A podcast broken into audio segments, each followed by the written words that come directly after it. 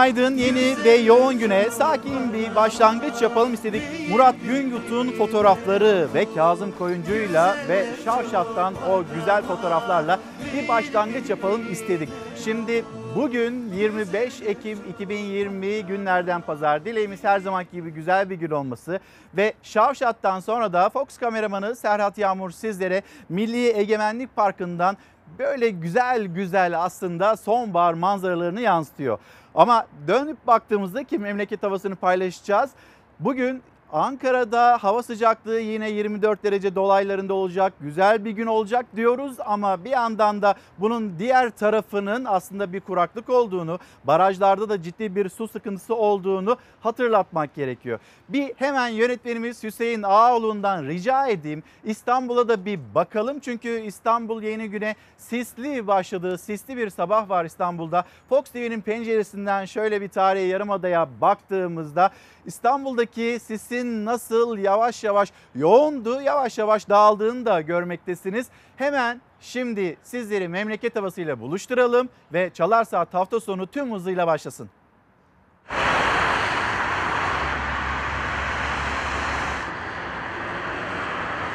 İstanbul işte böyle uyandı güne. Göz gözü görmez halde. Marmara'yı etkisi altına alan yoğun sis Kocaeli'nde de hissedildi. Gece yarısından itibarense gök gürültülü sağanak yağış geliyor. Bugün Marmara'da hava sıcaklıkları mevsim normallerinin biraz üzerinde olacak. Yurdun geri kalanındaysa parçalı ve az bulutlu bir hava hakim. Hava sıcaklığında önemli bir değişiklik yok. Ancak gece yarısından sonra Marmara için durum değişiyor. Sağanak ve gök gürültülü sağanak yağış geliyor. Özellikle Edirne, Kırklareli, Tekirdağ ve Çanakkale çevrelerinde etkili olacak. Hafta sonunu ise yazdan kalma sıcaklıklarla geçirdi Türkiye. Sahil beldelerinde plajlar doldu. Bodrum'da hava sıcaklığı 30, deniz sıcaklığı 22 derece olarak ölçüldü. Büyük şehirlerde ise sokaklar doluydu. İstanbul ve İzmir'de hem gündüz hem gece caddeler tıklım tıklımdı. Havanın tadını çıkaranların keyfi yerindeydi. Ama pandemiyle mücadele ettiğimiz bu günlerde artan kalabalığın dikkatsiz görüntüleri ürküttü. Bu sabahki başlığımızı da hatırlatalım. Kalmadı dedik ve niçin seçtik bu başlığı diye soracak olursanız İstanbul'da ilçeler hani bir harita var ya ve o harita bize koronavirüsün ilçe ilçe ne kadar yoğun olduğunu gösteriyor ya. İstanbul'daki o ilçelerin haritası kırmızı yer kalmadı kalmadı başlığı üzerinden belki esnaflar olarak siz bizim dayanacak gücümüz kalmadı diyebilirsiniz ya da çiftçiler olarak siz kalmadı başlığı altında başka cümleler kuruyor olabilirsiniz. E, mesela Melike Hanım, Melike Yılmaz diyor ki insanların artık faturalara ve yapılan zamlara dayanacak gücü kalmadı. Ekonomiye de uyarlanabilir. Bir yandan izansızlıklar var ve izan kalmadı dediğimiz haberler var. Milliyet gazetesinde birazdan o habere de geçiş yapacağız.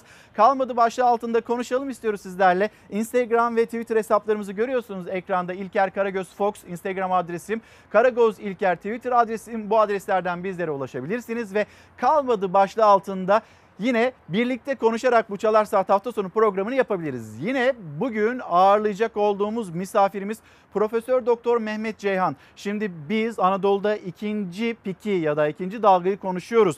Bu cümle Sağlık Bakanı Fahrettin Koca'ya ait ama Peki ikinci dalgada bitecek mi? Yeni önlemler gelecek mi? Gelmeyecek mi? Aslında Mehmet Ceyhan'ın dikkat çektiği üçüncü dalga. Belki dördüncü dalga. Bunları konuşmamız gerekiyor. Türkiye genelinde ciddi tedbirlerin alınması gerekiyor. İstanbul'un Türkiye'nin şu anda yeni Wuhan olduğunu konuşmamız gerekiyor. Ama bazı noktalarda sorumsuzlukların da nasıl devam ettiğini sizlerle paylaşacağız. Grip aşısı meselesi var mesela. Bu grip aşısına erişim noktasında 1 milyon 300 bin doz Türkiye'nin sipariş verdiği 400 bin doz geldi. Eczanelere verildi. Bunun daha fazla olması gerekiyor. 6 aydan büyük olan herkese yani bir risklilik planlaması yapıldı ama daha fazla kişiye yapılması gerekiyor. Bunu yine konuşacağız. Profesör Doktor Mehmet Ceyhan'la gündemin sıcak başlıklarına geçeceğiz. Azerbaycan Ermenistan arasında Azerbaycan kendisine ait olan topraklarda adım adım ilerliyor. Ankara destek vermeye devam ediyor. Cumhurbaşkanı Erdoğan dün Kayseri'deydi. Kayseri'de e, verdiği mesajlarını Minsk üçlüsü Amerika Birleşik Devletleri, Rusya ve Fransa hedefinde bu ülkeler vardı.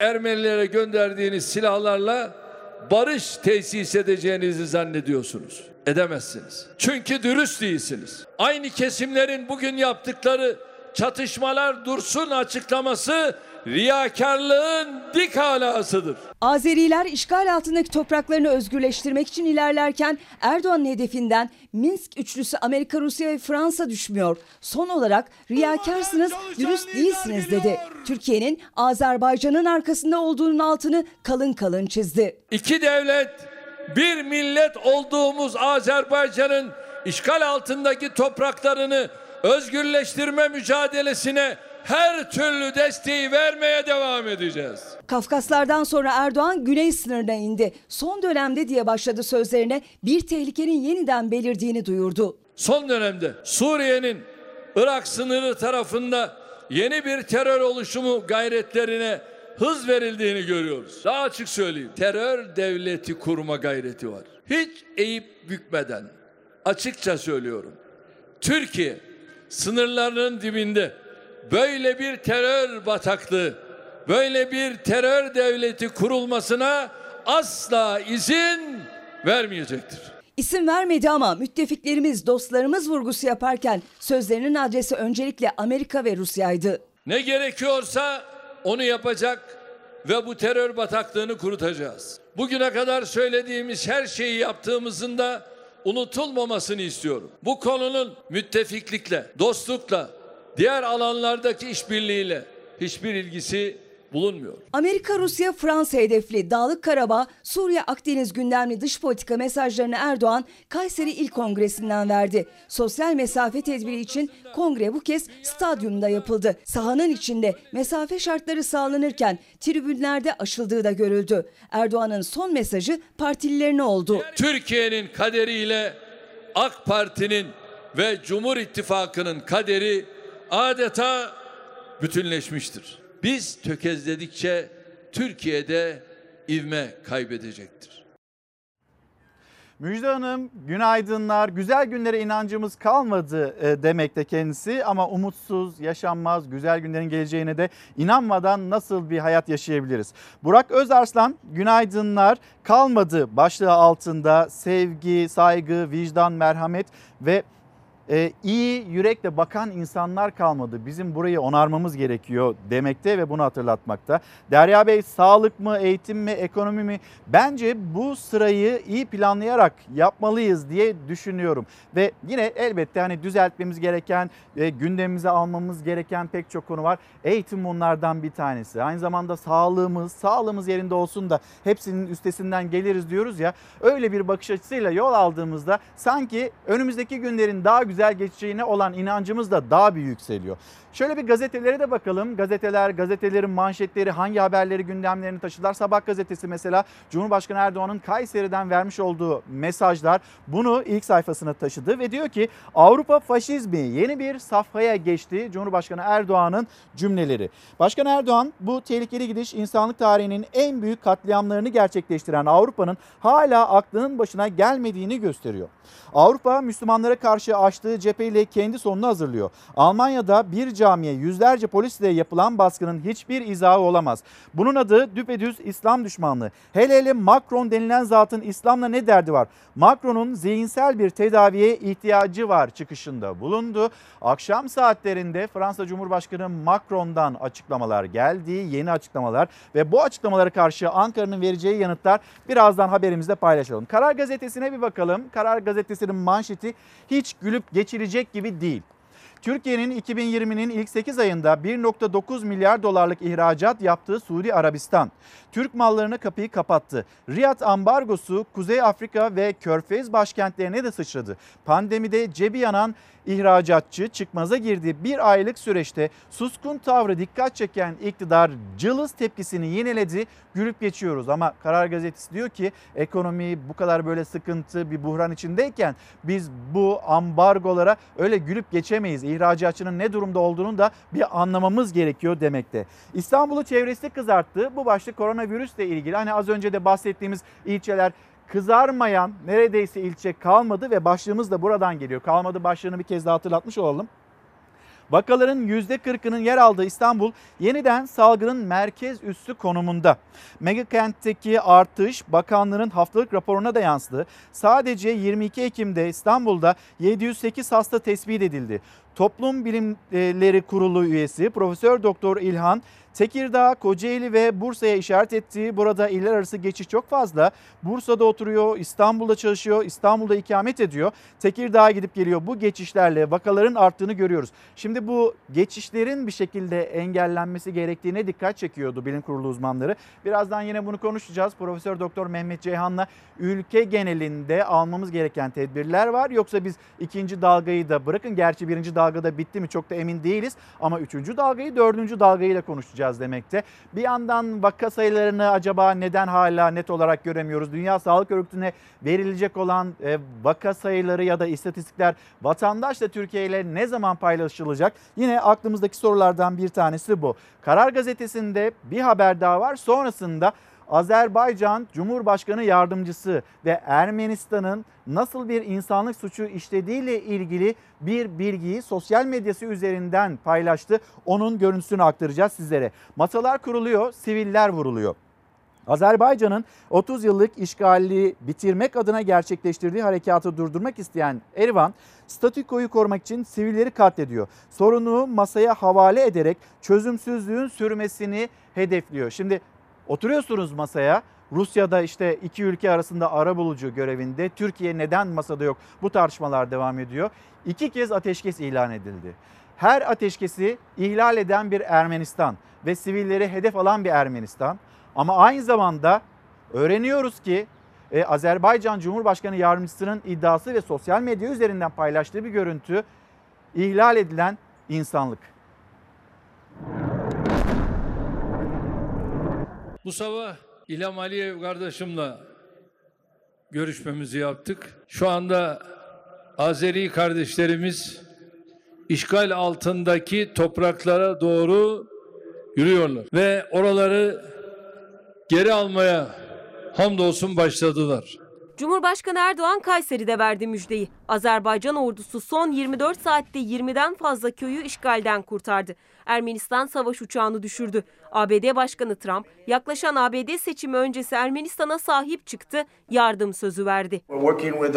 Ermenistan ile çalışıyoruz. Çok iyi insanlardır, çok adanmışlar. Neler olacağını göreceğiz. İşgalci ve barbar Ermenistan'ın kardeşlerimizi katletmesine bilgihane duyarsız kalamayız. Azerbaycan'ın girişli mücadeleyi sonuna kadar destekleyeceğiz. Azerbaycan'ın Ermenistan işgalindeki Dağlık Karabağ'ı kurtarmak için başlattığı harekat birinci ayını doldurmak üzere. Cebrail, Fuzuli, Zengilan bir bir kurtarıldı. İlerlemeye devam eden Azerbaycan ordusu karşısında Ermenistan güçleri çaresiz. Hemen her cephede ağır kayıplar veren Ermenistan askerleri ağır silahlarını, askeri araçları bırakıp kaçıyor. Azerbaycan güçleri ise Kubatlı ve Laçin koridoruna yaklaştı. Hava saldırısı düzenlemek isteyen bir Ermenistan uçağı Kubatlı bölgesinde düşürüldü. Çaresiz durumdaki Ermenistan ordusu Azerbaycan Cumhurbaşkanı Yardımcısı Hikmet Hacıyev'in sosyal medya üzerinden yaptığı açıklamaya göre bir insanlık suçuna da imza attı. Hikmet Hacıyev paylaştığı videoyla Ermenistan Azerbaycan ordusuna karşı savaşta çocuk askerler kullandığını açıkladı. Bu görüntü Ermenistan'ın çocuk askerleri kullandığını gösteriyor. Araştırılması gerekiyor. 15 yaşın altındaki çocukları askere almak ve kullanmak uluslararası insan hakları suçudur ve yasaklanmıştır. Bu bir savaş suçu olarak tanımlanmaktadır. Azerbaycan ordusu ise Ermenistan ordusuna ait askeri hedefleri imha etmeye devam ediyor. Azerbaycan Savunma Bakanlığı tarafından yapılan açıklamada Ermenistan'a ait tankların, topların ve zırhlı araçların Azerbaycan ordusu tarafından imha edildiği aktarıldı. Azerbaycan'ın topraklarına saldırtmak isteyen Erivan'ın amacı Rusya'nın üyesi olduğu Kolektif Güvenlik Anlaşması örgütünü devreye sokmak. Yani Rusya'yı da çatışmanın içine çekmek. Ermenistan bir yandan da sivilleri hedef almaya devam etti. Ermenistan güçleri gün boyu Terter, Berde, Neftalan ve Goranboy'a saldırdı. Saldırılarda iki sivil şehit düştü. Saldırılarda şehit olan sivil sayısı 65'e yükseldi. Dünya, Batı 30 yıl önceki gibi bugün de işgalci Ermenistan'ın ateşkesi ihlal ederek çocuk, kadın, yaşlı demeden yaptığı saldırıları canilik ve barbarlığı görmemekte ısrar ediyor. Rusya'nın sürdürdüğü ateşkes çabalarına ABD'de dahil oldu. Dışişleri Bakanı Pompeo, Washington'da Azerbaycan Dışişleri Bakanı Ceyhun Bayramov ve Ermenistan Dışişleri Bakanı Mnatskanyan'la ayrı ayrı görüştü. Pompeo çatışmaların ve sivillere yönelik saldırıların durdurulması çağrısı yaptı. Azerbaycan Dışişleri Bakanı Bayramov, Pompeo'ya yabancı paralı asker ve terörist grupların Erivan safında savaştığını söyledi. Dağlık Karabağ'daki Ermenistan işgalinin sona ermesi gerektiğini vurguladı. Ateşkes girişimleri ABD Başkanı Trump'a da soruldu. Trump ilerleme olduğunu iddia etti. Ardından Ermenistan'a sahip çıktı. Ermenistan ile çok iyi ilişkilerimiz var. Bu ülkede Ermenistan'dan gelip yaşayan birçok insan var. Biz onlara yardım edeceğiz. Trump'ın ilerleme kaydedildiği sözlerine yanıt Rusya'dan geldi. Kremlin sözcüsü Peskov, Trump'ın hangi ilerlemeden bahsettiğini bilmiyoruz dedi. Günlük tabloya bir geçiş yapacağız ama sizlerden gelen mesajlar var. Bir onlara bakalım. Can Kaynar da, Can abi günaydın. Ne tarım kaldı ne sanayi. Kendi kendimize yeten tarım ülkesi iken samanı bile ithal eden ülke durumuna geldik. Paramız var alıyoruz diyorlar ama maalesef o da yok demekte Can Kaynar da. Emire Hanım Gelecek günlere dair hiç hevesimiz kalmadı. Boş ver demekten başka da bir çaremiz bulunmuyor demekte. Boş vere boş vere de aslında e, ilerlenmiyor. Onu yine söylemiş olayım. Mehmet Koyuncu maddi manevi olarak tükendik demekte. Malatya'dan Abbas küçük bir kardeşimiz günaydın diyor. Günaydın abim. Ben de sana günaydınlarımı ileteyim. Aynur Hanım Ankara'dan selamlarını iletiyor. Arzu Eratak Adana'dan diyor ki kalmadı yeşilimiz, doğamız, güzel topraklarımız haliyle üretimimiz de kalmadı. Madem siz bu konuyu açtınız ben hemen şöyle bir Bir Gün Gazetesi, Bir Gün Gazetesi'ni bulayım ve manşeti dere tepe ne varsa talan eden iktidar durmuyor. Denizler de yağmalanacak denilmekte. Şimdi bu arada da heh, telefon çaldı kapattım. Bunu da açık tutmuşum. Hemen onu da şöyle kapatmış olayım. Denizler de yağmalanacak. Yapılan değişiklikle kıyılarla birlikte denizlerde talan edilecek, denizlerde yapay adalar kurulup imara açılabilecek. Bir gün gazetesinin e, manşeti ve çarpıcı bir haber. Türkiye'nin yeraltı ve yerüstü kaynaklarını yağmalayan iktidarın hedefinde bu kez de kıyı ve denizler var. Çevre ve Şehircilik Bakanlığı'nın kıyı kanununda yaptığı değişiklikle birlikte kıyıların kullanımında denizde ve sahilde yeni yapılaşmalara izin verilecek. Uzmanlar kıyılarda ve denizlerde yapılaşmaya neden olacak yönetmeliği koruma ilkelerini boşa düşürecek yasa dışı uygulamaları yasal hale getirme girişimi olarak değerlendirdi. İşte manşet denizlerde yağmalanacak şeklinde. Siz doğaya dikkat çekmiştiniz Arzu Hanım. Ben de yeri gelmişken bu haberi hemen bir paylaşayım istedim. Gelelim Türkiye'nin koronavirüs tablosuna Sağlık Bakanı e, Fahrettin Koca e, bir yandan sosyal medya paylaşımı var mesajı. Diğer yandan da Türkiye'nin günlük tablosuna hep birlikte bir göz atalım ve yine soralım.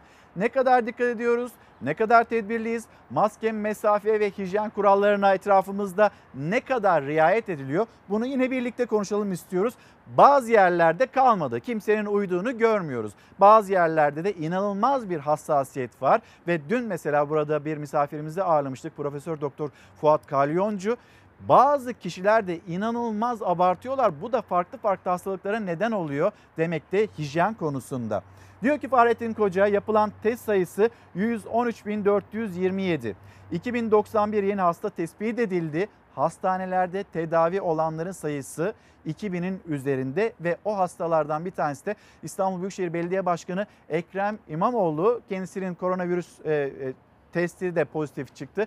Bir kez daha geçmiş olsun diyelim. Siyasette kimseyi ayırmıyor. Ya da o siyasetçi, o sanayici, o iş adamı, o vatandaş, o öğretmen, o esnaf, o çiftçi Virüsün böyle bir ayrımı yok. Herkese bulaşabilir. Buna dikkat etmemiz gerekiyor. Yani siyasetçinin de dikkatli olması gerekiyor. Toplu işte o etkinlikler, kalabalıklar buralarda bulunmaması gerekiyor. Onu da hatırlatmış olalım. Ağır hasta sayımız artmaya devam ediyor. Hastaların tedavisi özverili, e, özveriyle sağlık çalışan sağlık çalışanlarımıza emanet. Tedbirlere uymaksa bizim sorumluluğumuz. Birlikte mücadele edelim demekte ki Sağlık Bakanı Fahrettin Koca e, dün bir şehir hastanesi İstanbul'da bir şehir hastanesini de ziyaret etti. Orada bir jesti var onu da izleyeceksiniz birazdan. Hasta sayısını paylaşmıştık. Vefat edenlerin sayısı 69 hala çok yüksek seviyelerde e, vefat edenlerimiz var. Yaşamını yitiren insanlarımız var. Biz tedbirsizlik yapamayız ve iyileşen hasta sayısının da 1570 olduğunu söyleyelim. Ağır hasta sayısı gün gün artıyor ve dün için 1699. Ama ne oluyor mesela? İzan kalmadı demiştik ya. Milliyet gazetesine de hemen bir göz attığımızda yani hangisi daha değerli? Sağlığımız mı yoksa başkalarının hayatını tehlikeye atmak mı ya da kendi hayatınızda tehlikeye atmak mı? Halı sahada HES oyunu. İstanbul'da koronavirüs testi pozitif çıkan bazı kişiler başkalarının HES kodunu kullanarak halı sahalarda maç yapmak istiyorlar ya da maçlara gidiyorlar. İstanbul Büyükşehir Belediyesi yani gerçekten ne yaşıyorlar, ne düşünüyorlar, bu nasıl bir sorumsuzluk, bu nasıl bir aymazlık? Yani maç yapacağız halı sahada. E arkadaşlarınız var 10 e, santimetre mesafede ikili mücadele yapacaksınız. Ve orada arkadaşınızı da hasta edebilirsiniz. Hiç mi düşünmezsiniz bunu? İstanbul Büyükşehir Belediyesi Spor e, İstanbul Genel Müdürü Renay Onur bir aydır personel ve vatandaşlardan test girişlerinde hayat eve sığar kodu istediklerini anlattı. Son 10 gündür yaptıkları kontrollerde koronavirüs testi pozitif olan bazı kişilerin başkalarının HES koduyla halı sahalardan yararlanmaya çalıştığını belirten Onur, devlet evden çıkmayın diyor ama Adam maça gelmiş. Evden çıkmaması gereken kişiler maçta. Biz mesela koronavirüs testi pozitif çıkanları da serbest bırakmıyoruz. Sürekli takip ediyoruz demişti mesela Sağlık Bakanı Fahrettin Koca. İşte halı sahalarda maç yapıyorlarmış. Onur şöyle devam ettiği kişi pozitif olduğunu biliyor ama tesise girmek için başkasının HES kodunu gösteriyor. Bunu nasıl yakalıyoruz? HES koduyla sorgulama yapılınca kişinin TC kimlik numarasının son 3 hanesi ekranda görüntüleniyor. Verilen HES koduyla kişinin kimliğindeki TC kimlik numarası uymuyor. Oradan bu vakaları yakalamaya başladık. Halı sahalarda HES oyunu var. Gidiyorlar güzel güzel maç yapıyorlar. Hem de testleri pozitif. Yani Şimdi Hüseyin neyle devam edelim? Sıradaki haberimiz grip grip aşısını bir konuşalım istiyoruz sizlerle. Şimdi grip aşısı gelen doz belli ama Türkiye'nin ihtiyacı olan doz sayısı çok daha fazla ve CHP'li milletvekili Burhanettin Bulut onun eleştirileri Sağlık Bakanı Fahrettin Koca'ya. Sağlık Bakanı'nı uyarıyoruz. Grip aşıları zaten yeterli sayıda sipariş vermemişsiniz. Düşük sayıda Türkiye'ye gelecek. O açık. Böyle bir plansızlığın içerisinde bari risk gruplarını doğru şekilde planlayın diye ifade ettik. Ancak çıka çıka risk skoru diye bir şey çıkarttılar. 5 kronik hastalığı olanlar şu anda aşılanıyor. Peki sağlıkçılar? Sağlıkçılar aşı vurulmayacak mı? Ya da sıfır yaş grubu onlar da risk altında. Süper bulaştırıcı olarak şu anda okullara gidiyorlar. Ya kronik hastalığı olanlar bunların da bir an önce aşılanması lazım. Bu plansızlık maske olayını bize hatırlatıyor. Yine bir kargaşa, yine bir kaos. Yine vatandaş ne yapacağını bilmiyor, neyle karşılaşacağını bilmiyor. Grip aşısı meselesi başta grip aşısı yapılması gerekiyor denildiği günden itibaren planlanması gerekiyordu. Bugün vatandaşın yaşadığı kaosun ve içinde bulunduğu riskin müsebbibi bu Sağlık Bakanı'dır. Yeni Çağ Gazetesi, Yeni Çağ Gazetesi'nin manşeti aslında dün konuşmuş olduğumuz konu. Yani besicilerimiz ya da süt üreticilerimiz onların yaşamış olduğu problemle ilgili. Besiciler isyanda, süt krizi kapıda. Yem fiyatları artınca süt ünekleri kesime yollanıyor. Buradaki durumun ne kadar vahim olduğunu aslında kesimhanelerin o ineklerini kesimhaneye gönderen çiftçilere verdiği yanıtta görüyoruz biz. 2 ay sonrasına, 3 ay sonrasına ancak kesebiliriz diyen kesimhaneler var. Yani o kadar yoğun bir şekilde süt üreticisi e, hayvanlarından vazgeçmiş ve süt üretmekten vazgeçmiş ki bunu gösteriyor, bunu bize anlatıyor aslında. Enflasyonu arttırır gerekçesiyle süte zam yapılmayınca peynir, yoğurt ve tereyağı üretimi tehlikeye girdi.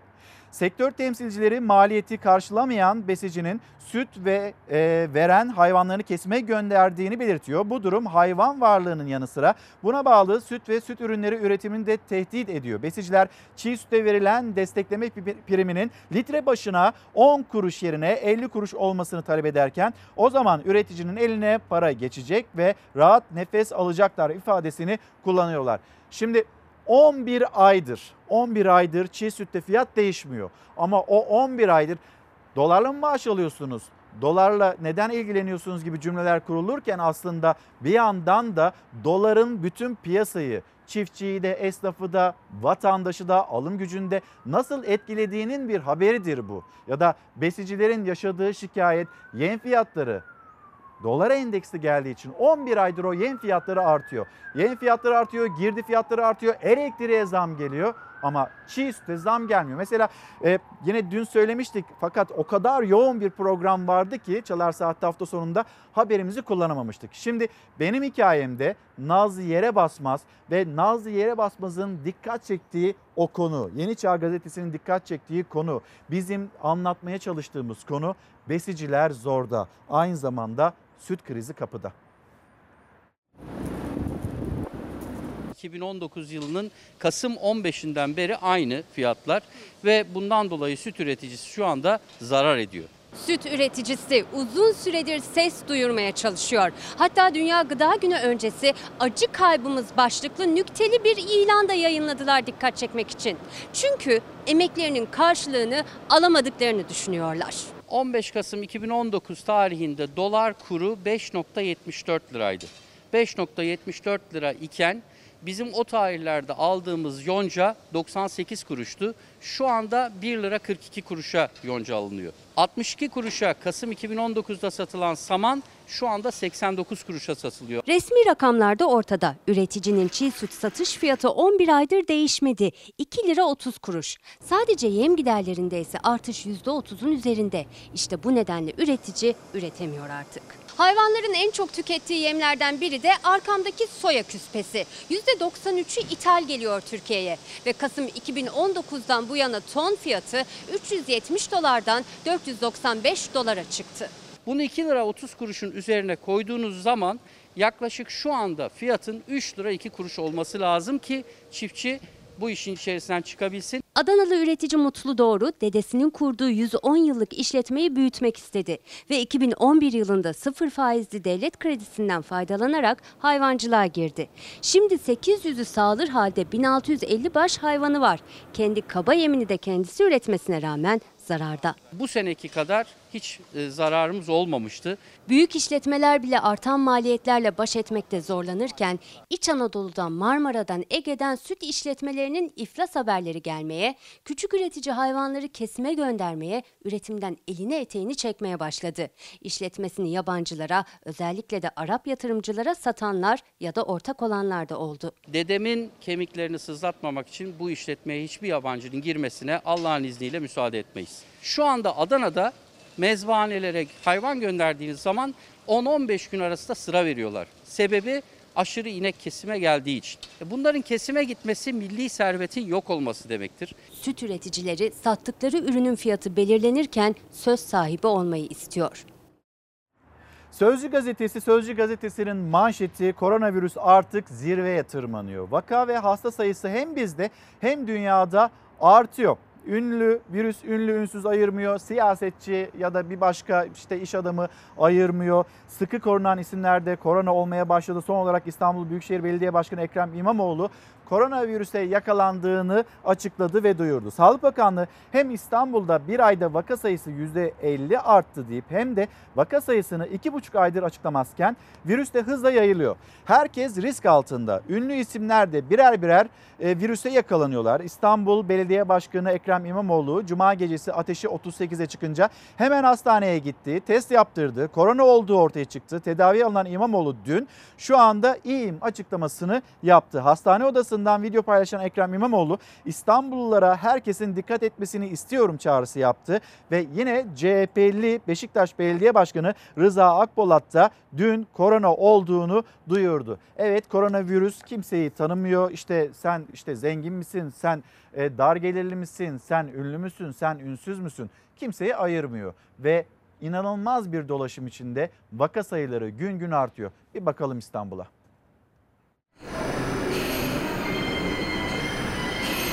İstanbul İl Sağlık Müdürlüğü kırmızı alarm verilen şehirde virüse karşı yeni planı devreye soktu. Artık İstanbul'daki her hastanede pandemi bölümü olacak. Sözcü gazetesinden Saygı Öztürk'ün haberine göre İl Sağlık Müdürlüğü İstanbul'da bulunan 161 hastanede 13.288 yatak bulunduğunu, Bunlardan 10.754'ünün klinik yatak olduğunu belirledi. Yatakların %25'i olan 2689 yatağın pandemi hastaları için ayrılmasını planladı. İl Sağlık Müdürlüğü'nün kararı akşam mesai sonrasında hastane yönetimlerine acil kayıtlı olarak bildirildi. Kıymetli e, vatandaşlarımız, e, tabii ben sıklıkla aslında test olan birisiyim. Hatta çarşamba günü yine e, Covid testi oldum ve negatif çıkmıştı. E, ama dün akşam e, saat e, 9 sıralarında ateşim yükseldi ve 38 derece ateşle e, hastaneye gelince e, dün akşamı hastanede geçirdim ve test e, olduk. Bugün itibariyle pozitif olduğu konusunda bir e, rapor oluştu. İstanbul Büyükşehir Belediye Başkanı Ekrem İmamoğlu da koronavirüs testinin pozitif çıktığını videoyla duyurdu. Sağlık durumunun iyi olduğunu söyledi. Şu an aslında iyiyim. E, ateşim fena değil. E, süreç devam ediyor. E, tıbbi anlamda negatif diye yorumlayacağımız bir şey gözükmüyor. E, inşallah hayırlısıyla sağlığımıza kavuşacağız. Hepinizi çok seviyorum. Ee, İstanbul'da her şey çok güzel olmaya devam edecek. Hiç endişeniz olmasın. İmamoğlu hastane odasından paylaştı bu videoyu. Birkaç gündür programı yoğundu. Zaman zaman da objektiflere maskesiz yansımıştı. Açıklamalarını da maskesiz yaptı. İmamoğlu tüm İstanbul'u ve Türkiye'yi kurallara uymaya da çağırdı. Bütün vatandaşlarımızın e, mutlaka dikkat etmesini istiyorum. Teması mümkün olduğu kadar azaltalım. Ee, herkesin bu anlamda duyarlılık göstermesi şarttır. Testinin pozitif çıkmasının ardından İmamoğlu'nu CHP lideri Kılıçdaroğlu ve İstanbul valisi Ali Yerlikaya telefonla arayarak geçmiş olsun dileklerini iletti. İyi Parti lideri Akşener ve Ankara Büyükşehir Belediye Başkanı Mansur Yavaş da sosyal medya hesaplarından iyi dileklerini ilettiler. İstanbul'daki toplantıya davet etmediği için eleştirilen Sağlık Bakanı da İmamoğlu'nu hem aradı hem de sosyal medyadan geçmiş olsun dileklerini iletti. Covid-19 testinin pozitif çıktığını öğrenince arayıp geçmiş olsun dileklerimi ilettiğim İstanbul Büyükşehir Belediye Başkanı Sayın Ekrem İmamoğlu'na buradan bir kez daha geçmiş olsun diyorum. CHP İstanbul İl Örgütü de koronavirüs vakalarındaki yükseliş nedeniyle saha faaliyetlerini sonlandırıp tüm çalışmaları online ortamda sürdürme kararı aldı. İlçe başkanlıkları ziyarete kapatıldı. İstanbul için günlerdir uyarılar eksik olmuyor. Virüs artık tüm İstanbul'u kuşattı. Türkiye'nin %40'ı kadar vaka var denilen 16 milyonluk şehirde kaç vaka var bilinmiyor. Ancak İstanbul risk haritasına bakıldığında kırmızı olmayan neredeyse hiçbir ilçe kalmadı. İstanbul'da mücadelenin önemi artarken günlük hayatımızı nasıl sürdürmeliyiz? Bunun tarifini kontrollü sosyal hayat şeklinde yapmıştık. Dışarıda geçirdiğimiz zamanı asgari düzeye indirmeliyiz. İşimiz, mecburiyetlerimiz dışında evimizde kalalım. Enfeksiyon Hastalıkları Derneği Başkanı Profesör Doktor Mehmet Ceyhan şu anda Çalarsaat hafta sonunda konuğumuz. Hocam günaydın. Günaydın. Hoş geldiniz. Hoş bulduk. Ee, isterdik ki böyle tablonun daha da iyileştiği haberler paylaşalım. Ama baktığımızda iyi gitmiyor. Hatta İstanbul için sadece bölgesel de konuşmamak gerekiyor demekte Sağlık Bakanı. Türkiye için e, durum ciddi, risk daha da ilerliyor demekte. Siz ne söylersiniz? Evet aslında çok sürpriz bir, bir durum değil. Çünkü e, vakalar e, artmaya başladığı zaman Temmuz'dan itibaren bunun Türkiye için artık genel bir problem olduğunu, bazı şehirlerde zaman zaman artışlar olacağını ama bunun o şehirle sınırlı kalmayacağını öngörmüştük. Nitekim Ankara'da vakalar artmaya başladığında bunun birkaç hafta sonra İstanbul'a, oradan İzmir'e, sonra diğer illere e, sirayet edeceğini söyledik. Çünkü e, bir şehirde e, lokal bir şekilde tutmak artık mümkün değil. Hatırlarsanız bu salgın Nisan-Mayıs'ta başladığında tek merkezli bir salgındı. E, tabii ciddi de tedbirler vardı. Sokağa çıkma yasakları, iş yerleri, okullar kapandı. E, o dönemde çok zorlanmadan e, aşağı yukarı bir ay içerisinde vakaları 5 binlerden binlere kadar indirdik. Ama şimdi şartlar çok farklı. Çünkü o dönemde şehirler arası dolaşım yasaktı zaten. Ama şimdi şehirler arası dolaşım tamamen kontrolsüz bir şekilde serbest. Ve e, Ankara'da olan binlerce insan her gün İstanbul'a gidiyor, İzmir'e gidiyor. Ve artık o sıkı tedbirler de yok. Şu anda e, açıkçası maske, mesafe ve el hijyeni dışında, bunları önermek dışında ciddi bir tedbir yok. Bir diğer önemli nokta da şu, e, işte bir yerde vaka artışları olduğu zaman oraya yoğunlaşılıp orada ciddi tedbirler alınıyor. Mesela Ankara'da yoğunken e, Sağlık Bakanlığı ve sağlık personeli çok uğraştı. İşte evlere ekipler gitti, dolaştılar falan insanüstü bir gayretti. Ankara'da vakalar azaltıldı biraz ancak e, İstanbul'a yönelik ciddi bir tedbir yani Ankara kadar ciddi bir tedbir olmayınca İstanbul'da artmaya başladı. Şimdi tabii artık İstanbul'da tedbirler alınca ne olacak? Çok büyük bir değişiklik olmayacak. Virüs yeniden başka yerlere yayılacak çünkü insanlar dolaşıyor, insanla yayılıyor virüs. O zaman dolaşımın mı aslında Şimdi, ilk aşamada durdurulması gerekiyor? Aylardır söylediğimiz böyle iş yerlerini kapatmadan, sokağa çıkma yasakları ilan edilmeden alınabilecek tedbirler var. Bunları yapmadığımız için sonunda işte bakıyoruz Avrupa'ya. Fransa'da, Almanya'da, İspanya'da, İtalya'da, Çekya'da yani her tarafında artık bizim e, korktuğumuz ve o noktaya gelmek istemediğimiz tedbirler alınmaya başladı. Sokağa çıkma yasakları ilan ediliyor, okullar tekrar kapatılıyor, restoranlar kapatılıyor. Dolayısıyla biz o aradaki süreyi eğer iyi değerlendirip bu ara tedbirleri almazsak o zaman biz de aynı şeyleri yaşayacağız. Ki bunlar son derece aslında kolay, ekonomiyi e, etkilemeyecek, insanların canını yakmayacak tedbirler. Çok kısaca gene işte mesailer bütün ülke çapında e, kademelendirilmeli artık. İnsanlar aynı saatte e, toplu taşıma araçlarını kullanmak zorunda kalmamalı. Orada kalabalıklar önlenmeli. toplanmalara sayı sınırlamaları konmalı. Çünkü bu salgın e, grip salgınları gibi değil. Burada bir süper bulaştırıcı kavramı var ve bulaşların büyük çoğunluğunu bunlar oluşturuyor. Bunu yapmazsak peki hocam?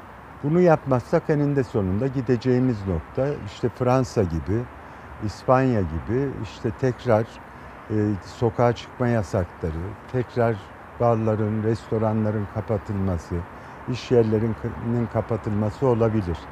Şu anda gündemde olmadığını söylüyor Sayın Bakan. Evet şu anda gündemde değil ama eğer bu artış bu hızla devam eder ve Türkiye'de yayılırsa yapmak zorunda kalabilirsiniz. Yani başka türlü kontrol edemezsiniz. Fransa 40 tane ilde sokağa çıkma yasağını çok isteyerek almıyor. Çünkü 45 binlere dayandı günlük vaka sayısı. Ama Şimdi- bilmiyoruz biz. Bu bir matematiksel hesaptan mı ortaya çıkıyor? Tabii biz bunu Ya da neden bilmiyoruz Türkiye hala? için bilmiyoruz. Türkiye'de e, şöyle bir durum oldu. Tabii e, hani birçok ülkede bunu yapıyor dendi ama ben hasta sayısı bildiriyorum diyen bir ülke görmedim.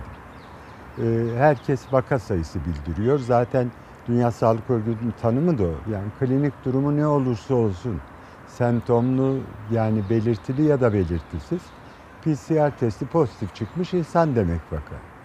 Şimdi eksik mi bildiriyor, tam mı bildiriyor bunu bi- bilmiyoruz. Yani bunu kontrol eden bir mekanizma da yok. Ancak vaka sayısı olarak bildiriyor. Çünkü bakın hasta sayısı da değil aslında bizim şu anda bildirdiğimiz sayı e, test yaptığımız, belirtisi olduğu için test yaptığımız vakalar. Ama biz her belirtisi olana test yapmıyoruz. Bizim test sistemimizde en az iki belirtisi olacak ya da bir belirtisi artı bir hasta teması olacak. Biz sadece bu kişileri buluyoruz. Yani belirtisi olan bütün hasta sayısı da değil.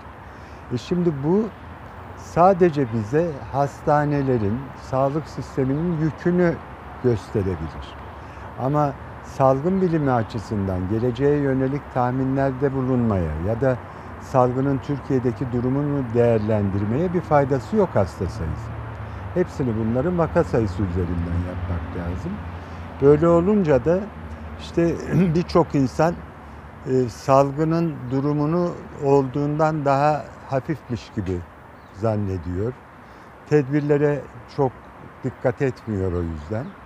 E, diğer taraftan da bakanlık için de aslında bu kötü bir şey. Çünkü Sağlık Bakanlığı aylardır gösterdiği gayretin sonucunda e, çok yüksek bir ölüm oranı, yüksek bir ağır hasta oranı bildirmek durumunda kalıyor.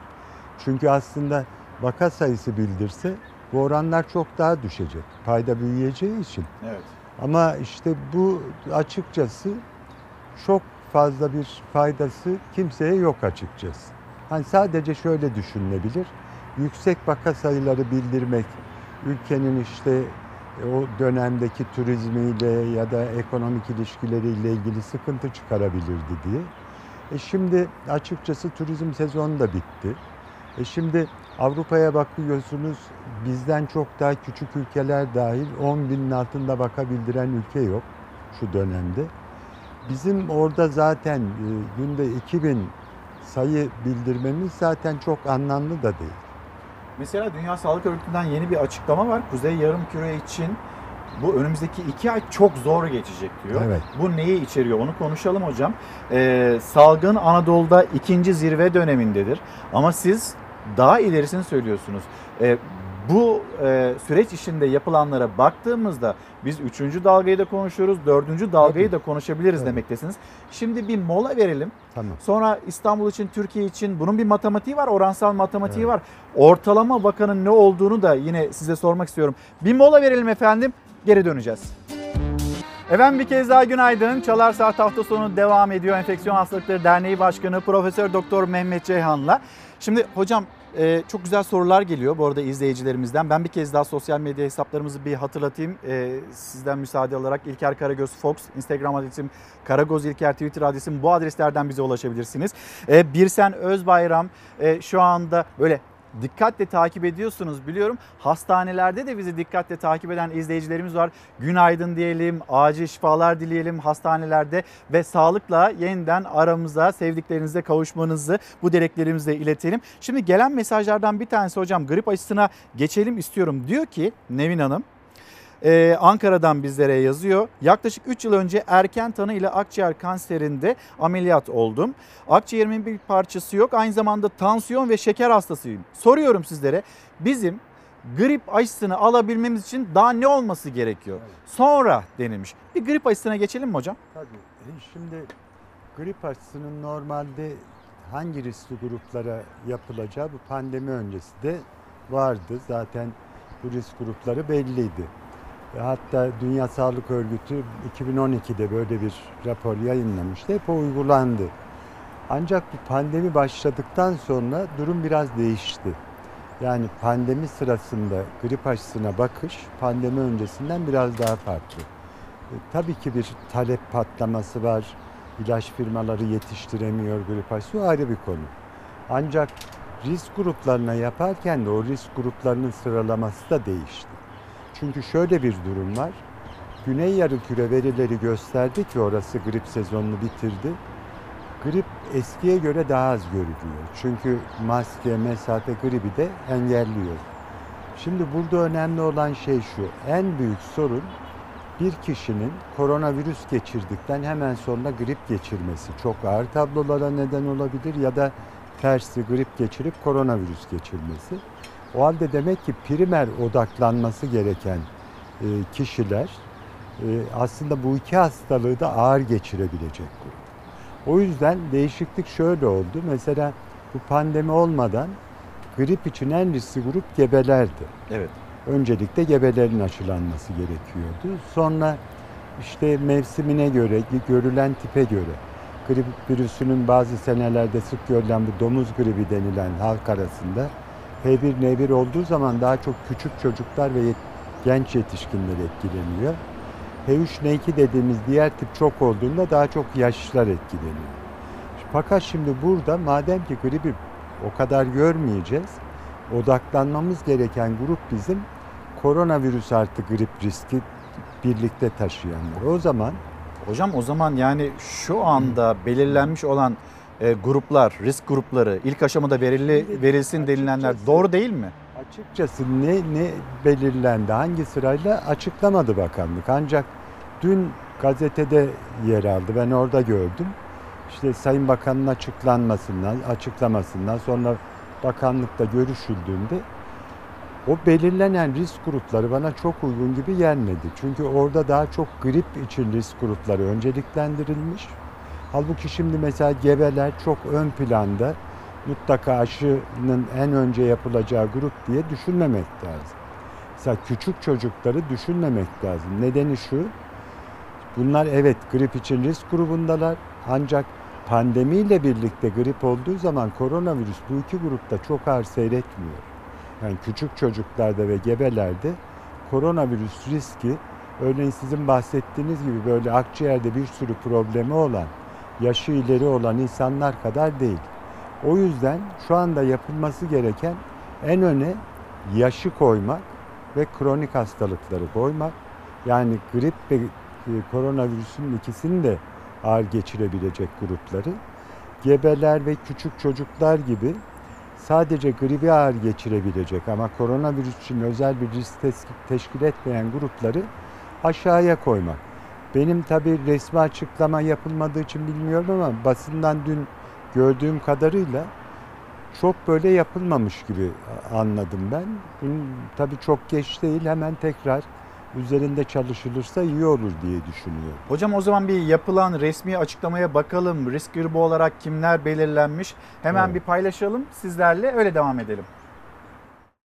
Aynı aileden karı koca. Evet. Aynı hastalıklar. Eşine yazıldı, onay aldı. Fakat doktor kendisine yazamamış. Neye göre acaba? İşte onu bilmiyoruz. Peyderpey gelen aşıyı da bu çerçevede dağıtmış olacağız. Dolayısıyla bu anlamda telaşlanmayalım. aralığa kadar geciktirilecek olursa o zaman koruyucu etkisinin e, azalması söz konusu olabilir. Grip aşısı dağıtımı karma karışık olunca Sağlık Bakanı peyderpey diye açıklama yaptı. Şu ana kadar Türkiye'nin aldığı grip aşısı 1 milyon 300 bin adet, eczane depolarına gelen 400 bin. Alınması hedeflenense toplamda 3 milyon. Bu rakama ulaşılması için daha girişimlerde bulunulması gerekiyor. Uzmanlara göre ise sayı hem yetersiz hem de aşı için doğru zaman hızla daralıyor. Tek başına kronik hastalıklarla bir arada yaşayan yurttaşlarımızın sayısı 25 milyona yakın. Hiç olmazsa 15 milyon doz sağlanmasının gerektiğine vurgu yapıyoruz. Grip bağışıklamasının etkili olabilmesi için Eylül ayının sonundan itibaren Ekim ayının sonundan mümkünse Kasım ayının ilk bir ikinci haftasına kadar yapılması gerekir. İki hafta kadar bir zamanın geçmesi gerekiyor. Başvuru yaptınız mı? Hayatım yaptık vermiyorlar. Risk grubunda değilmişiz biz. Onkoloji hastasıyız. Antika öksüzün kanser tedavisi gören eşi ilk gün risk grubunda görülmemişti. İyi haber ona da geldi. 5 gün sonra risk grubunda olduğunu öğrendi. Grip aşısı olabilmek için ağır kronik hastalıklar bile yeterli olmamıştı. Günden güne kriterler değişti. İşte bu nedenle e-nabız sistemini her gün kontrol etmek gerekiyor. Tekrar başvurdum. Herhalde ne diyeyim artık utandılar mı ne yaptılar artık. Bu da 40 doğumlu. Kolesterol, e, koah var, diyabeti var, kroner arter hastalığı var. Yani bu da almış onay. Sağlık Bakanı Fahrettin Koca kriterleri açıkladı ancak Koca'nın açıkladığı kriterlerle Dünya Sağlık Örgütü'nün açıkladığı kriterler farklı. Riskli gebelere 26 haftadan sonra olan gebelere artı doğumdan sonraki ilk 2 hafta içinde olanlara. Dünya Sağlık Örgütü diyor ki grip aşısı bütün gebe kadınlara yapılmalı. 65 yaş üzerindeki bir kronik hastalığı olanlara. 65 yaşın üstündeki herkese yapılmalı. 5 yaş altı kronik hastalığı olan çocuklara. 5 yaş ile 65 yaş arası iki kronik rahatsızlığı olan kişilere. Kronik hastalığı olan herkese de yapılmalı. 6 aydan büyük 5 yaşın altındaki çocukların tamamına yapılmalı. Bakan Koca riskli sağlık çalışanlarına da grip aşısı yapılacağını açıkladı ama bu da Dünya Sağlık Örgütü'nün kriterleriyle aynı değil. Riskli sağlık çalışanları diye bir kavram kabul edilemez. Sağlık çalışanlarının tamamının aşılanması gerekir. Bu pandemi koşullarında gerçekten kabul edilemez bir yaklaşım. Kayan Pala hocamız da dikkat çekiyor. Siz de dikkat çekiyorsunuz. Tekrar ben bir hatırlatayım. Riskli gebeler 26. hafta sonrası, 65 yaş üstü bir kronik hastalığı olanlar, 5 yaş e, altı kronik hastalığı olan Böyle çocuklar. olmaması lazım. Evet. Yani Olmaması mı lazım? Olmaması lazım. Devam edeyim. 5-65 yaş arası iki kronik hastalığı olanlar, riskli çalış, sağlık çalışanları organ nakli olanlar. İlk aşamada böyle Tabii, tabii. belirlenmiş. Tabii. Doğru mu? Riskli sağlık personelinin tamamı öncelikli aslında. Tamamen yanlış. Şimdi hocam e, buradan devam edelim. Grip aşısı, grip aşısında o zaman doğru yöntem ne olmalı? Evet. Şimdi bir defa Güney Yarımküre'de grip vakaları 10 kat daha az görüldü. Geçti ondan önceki yıla göre. O halde demek ki burada gribi biz geçen seneye göre daha az göreceğiz. Ağırlıklı olarak önceliklendirmemiz gereken grup koronavirüs aslında burada. Grip aşısı yaparken. O halde demek ki grip artı koronavirüsün daha ağırlıklı seyredeceği gruplar. Birinci sırada 65 yaş üstü olacak. Ve sağlık personeli aynı anda.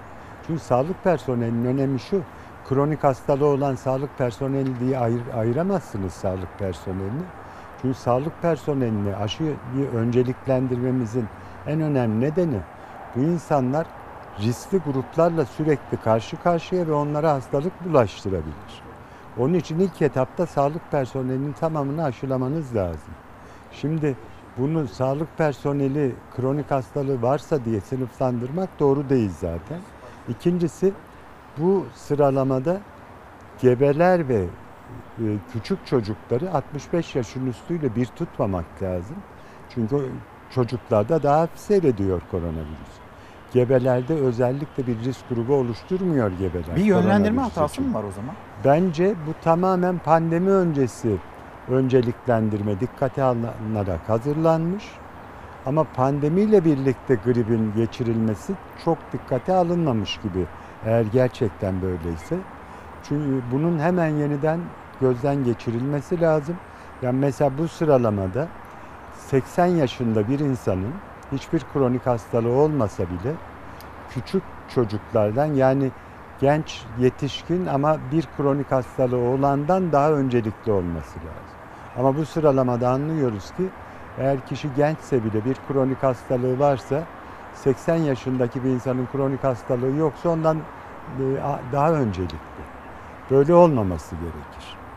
Yani grip aşısı önceliklendirmesinde ben bazı düzeltmelerin mutlaka yapılması gerektiğini düşünüyorum. Şimdi Fersan Bey göndermiş. Acaba hani biz böyle mücadele etmiyoruz da toplumsal bağışıklığa mı gidiyoruz diye. Benim böyle bir tespitim var. Hocam ne der diyor. Bu çok konuşulan bir konu da açıkçası hiçbir devlet ben toplumsal bağışıklık için serbest bıraktım, tedbirleri kaldırdım demez. Yani bu Türkiye'de de böyle bir şey istendiğini sanmıyorum. Çünkü neticede bunun bedeli ağır olur. Yani bu öyle kolay uygulanabilecek bir yöntem değil. Çünkü çok sayıda insan ölür. Onun vebalini taşımak kolay bir iş değil. İkincisi bir de bu artışın sizin sağlık sisteminizin baş edeceği şekilde geçme garantisi yoktur. Tamam şu anda açıklanan işte yoğun bakım yatak e, oranlarımız falan henüz zorlayacak düzeyde görülmüyor gibi olabilir ama biz bu özellikle lokal e, bölgelerde birdenbire olan artışlarda yoğun bakım e, yataklarında sıkıntı da olabileceğini yaşadık, gördük. Ve bu sayı biraz daha artarsa Türkiye genelinde de yaşayabilirsiniz bunu. Sağlık altyapınız yetmeyebilir, sağlık sisteminiz çökebilir, yoğun bakımlarınız yetmeyebilir. Onun için bunu tamamen kontrolsüz bırakmak mümkün değil. Ben bunun tamamen kontrolsüz bırakıldığında düşünmüyorum ama alınan tedbirler yeterli değil onu söylüyorum. Yani çok rahatlıkla alınabilecek. İşte biraz önce saydığım bu tedbirler e, zamanında alınsa, Türkiye genelinde uygulansa, şu şehirler arası dolaşım biraz kontrol altına alınsa, yasaklansın demiyorum ama en azından insanlar işte nereye gidiyor, gittiği yerdeki adresleri, bunlara yüzde birine bile rastgele kontrollerle bir ciddiyet sağlanması bile son derece etkili olacaktır. Test sisteminin mevcut test sayısıyla bile yapıldığında özellikle tarama yapılan grupların daha salgını kontrolünde etkili olabilecek gruplardan seçilmesi ki sağlık personeli, işte şoförler, hizmet sektöründe çalışanlar bunlar çok önemlidir. Ama biz yapıyoruz bazı tarama testleri kimlere? İşte futbol takımlarına, organize sanayi bölgelerine, şirketlere. Bunlar salgını kontrol etmekte çok büyük bir e, yarar sağlamıyor bize. Yani böyle yapılacak ve yapılması çok zor olmayan önlemleri aylardır söylüyorum ben. Bir vurdum duymazlık da var hocam. Bir Yani- izansızlık, bir dikkatsizlik de var. Ve şimdi Milliyet Gazetesi'nde okuduk. Koronavirüs testi pozitif çıkmış. Halı Evet. sahaya e, başkasının HES koduyla maç yapmaya gidiyor. Yani bu olabilecek şey mi? Şimdi burada e, iki önemli nokta var. Bir devletin al- alması gereken tedbirler var. Bir de vatandaşın bu tedbirlere uyumu var. Şimdi ben söylüyorum hep işte yani devlet şu tedbirleri alsa iyi olur diye aylardır söylüyorum. Bir de tabii vatandaş tarafı var. Fakat maalesef bu sadece Türkiye'de değil görüyorsunuz. İşte İtalya'da, Amerika'da, İngiltere'de işte maske karşıtı gösteriler falan. Bu maalesef günümüzde geldiğimiz bilim dışılığın, işte bilime düşmanlığın ortaya çıkardığı bazı sonuçlar. Bunlar aslında e, tabii halkın eğitimiyle, e, halka bu işlerin iyice düzgün anlatılmasıyla olabilir ama bunu bu şekilde sağlamış bir ülkede yok. Yani bırakalım her şeyi, halka önerelim, onlar işte gitmesinler halı saha maçına. Bunu yapamıyorsunuz. E yapmazsak siz yine söylüyorsunuz. Evet. İkinci zirve Anadolu'da deniliyor. Ama Tabii, bunun tabii. üçüncü dalgası, dördüncü dalgasını görürüz di- Hiç diyorsunuz. şüpheniz olmasın. Eğer e, bu şekilde, bu önlemlerle ve bu uyum oranıyla devam edersek göreceğiz ki İstanbul'dan bir süre sonra Ankara'ya yeniden gelmiş. Ankara'da yeni artışlar çıkmış. Arkasından Konya, Diyarbakır, Trabzon, Türkiye'nin her tarafında bu şey artışları yaşayacağız. Toplumsal bağışıklık gelişene ya da virüs mutasyona uğrayana kadar da biz yeniden üçüncü artış dönemleri, dördüncü artış dönemleri göreceğiz. Bu kaçınılmaz. Çünkü Bu virüsün artık nasıl davrandığını, nasıl bulaştığını çok iyi anladık. Ve insanlar ne yaparsa bu virüsün kolay yayıldığını da biliyoruz. E bu ortam böyle devam ettiği sürece bunlar kaçınılmaz yaşanacak. Ee, çocuklarımızı okula gönderiyoruz. Hani bunun endişesini yaşıyoruz diyen velilerimiz var. Yine Instagram'dan ve Twitter'dan yazmışlar. Ben de gönderiyorum. İşte Evet. bizim ufaklık Can gidiyor okula. Tabii. Gidiyor çok mutlu. okula gittiği için, okula gidebildiği için çok mutlu. Ama diğer tarafıyla da işte bir tedirginlik ya da bir endişe herkeste olduğu gibi Şimdi bizde bakın de var. bu şöyle herhangi bir yeri açarken bu okul olabilir, futbol maçlarına seyirci alınması kararı olabilir, bir işte iş yerinin kapalıyken açılması olabilir. Burada iki tane önemli faktör var. Bir tanesi toplumdaki virüs yükü, diğeri orada alınan önlemler. Şimdi toplumdaki virüs yükü son derece yüksek. Bir defa önce onu kabul edeceğiz. Yani işte sayı şuydu, buydu, bunun hiçbir önemi yok. Toplumda virüs şu anda çok yüksek. Bunu bakanlık da açık diyor, bizler de söylüyoruz. O halde demek ki okulda ya da işte maç mesela tribünlere seyirci alacaksınız. Orada alacağınız tedbirler önemli. Eğer tedbirleri çok iyi alırsanız en düşük riskte okulları da eğitimine devam ettirebilirsiniz. Tribünlere seyirci de alırsınız. iş yerlerini de açık tutarsınız. Ama yeter ki bunu kontrol edebilin. Yani sizin mesela çocuğunuzun gittiği okulda emin olun işte bakın o ben ben hep şunu söylüyorum. Minimum bir buçuk metre mesafe sağlanıyor mu? Çocuklar en azından konuşurken maskelerini takıyorlar. Eğer bunu ve kalabalıklaşmaları önlüyorlarsa, çocuklar mesela bir şey yer içerken birbirlerinden en az bir buçuk metre mesafede olmaları sağlanıyorsa, okulda çocukların işte yüksek sesle bağırıp çağırması elden geldiğince önlenebiliyorsa, tabii ki okullarda eğitim de sürdürülebilir. Sürdürmeye çalışılıyor zaten. Bütün ülkeler çalışıyor ama işte İsrail'i gördük, Çekya'yı gördük. Ya Amerika'da mesela Brooklyn'i gördük. Artınca da kapatıyoruz. Bizdeki eksik şu okullarla ilgili. Mesela e, ülkelerin çoğu Amerika Birleşik Devletleri örneği kriterler koydu. Dedi ki ben şu kriterler sağlanırsa okulları açacağım dedi. Onların kriteri şuydu. Hafta, her hafta tarama testi yapıyorlar. Bütün öğrencilere. Öğretmenlere ve diğer personele de haftada iki defa test yapıyorlar. Ve bu testlerde dediler yüzde birin altına düşerse toplumda virüs pozitifliği açacağım okulları dediler. Yüzde üçün üstüne çıkarsa da yeniden kapatacağım. Ve nitekim Brooklyn'de yüzde üçün üstüne çıktı ve bütün okulları kapattılar. Şimdi veli daha güvenle bakıyor. Nasıl olsa her hafta test yapılıyor. Personele iki defa test yapılıyor. Ve eğer vakalar da artarsa ben, bana söyleyecek devlet ve kapatacak. Ben de kendimi daha güvende hissedeceğim diyor. Biz de insanların güvensiz hissetmesinden önemli nedeni o. Biz mesela bu işte pozitifliği hastaya çevirdik. Dedik ki işte bir çocuk hasta olursa, işte en az iki çocuk hasta olursa kapatacağız gibi. İşte hastalık ortaya çıkana kadar etrafında o çocuğun işte onlarca çocuk virüs pozitif hale geliyor. İşte bu, bu nedenle okulların açılmasına insanlar çok güvenerek bakamıyor. Bunları yapamıyoruz. Yapabilsek daha güvenli olacak ortamda. Hocam şimdi o zaman bir matematiğe beraber bakalım mı? Şimdi e, ben Hüseyin'den bir rica edeyim. Günlük koronavirüs tablosuna bir hep birlikte bakalım. 113.427 test yapılmış. Şimdi Sağlık Bakanı bunun onda biri kadar vaka olduğunu tahmin edin ya da böyle değerlendirin demişti. Çünkü, biz hani bilmiyoruz vaka sayısı kaçtır, nedir, ne değildir. Tahmin ediyoruz. O zaman e, 11.300 günlük vaka olarak e, bir duyuru olduğunu söyleyelim. E, bunun %40'ı İstanbul'da. Bütün Türkiye'deki hastaların %40'ı İstanbul'daysa o zaman e, 4520 sadece İstanbul için vaka sayısı. E, bunun beşte biri de e, Ankara için söyleniyor. Bir denklemler falan kurmaya çalışıyoruz. Böyle hani zordur ya o havuz problemleri falan. Evet. Ankara için de 452 gibi bir vaka sayısı ortaya çıkıyor.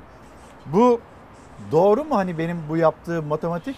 Benim matematiğim mi zayıf? Verilerimi bilmiyoruz. Elde elde tabii rakam olmayınca böyle işte farklı yollardan tahmin edilmeye çalışılıyor. Aslında ben gene tamamen bakanlığın açıklamasıyla bir tahminde bulunduğumda şöyle diyebilirim. Mesela Sayın Bakan dedi ki işte vakaların yaklaşık yüzde yirmisi belirtili. Bunun yüzde onu da işte e, daha ağır belirtilerle geliyor. Şimdi en iyi ihtimalle bu sayıyı alsanız yani 2000 e, hasta sayısı açıklanmışken demek ki yaklaşık 10 bin civarında hasta olması lazım. Yani bu 10 bin tane hasta siz eğer bütün vakaları bildirirseniz bu şekilde olması gereken.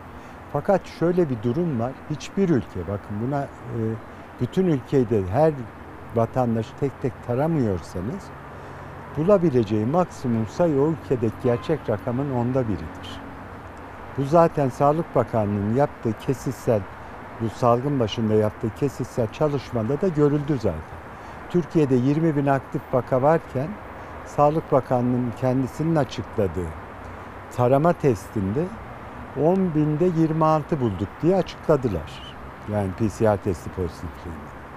E şimdi onu Türkiye nüfusuyla 83 milyonla çarparsanız aşağı yukarı 215 bin gibi bir rakam çıkıyor. 215 bin. Türkiye'de bakanlığın resmi verileriyle 20 bin aktif vaka varken 215 bin pozitif kişi vardı tarama testi sonucu. Şimdi bu tarama testini yeniden e, yaptıklarını söyledi Sayın Bakan.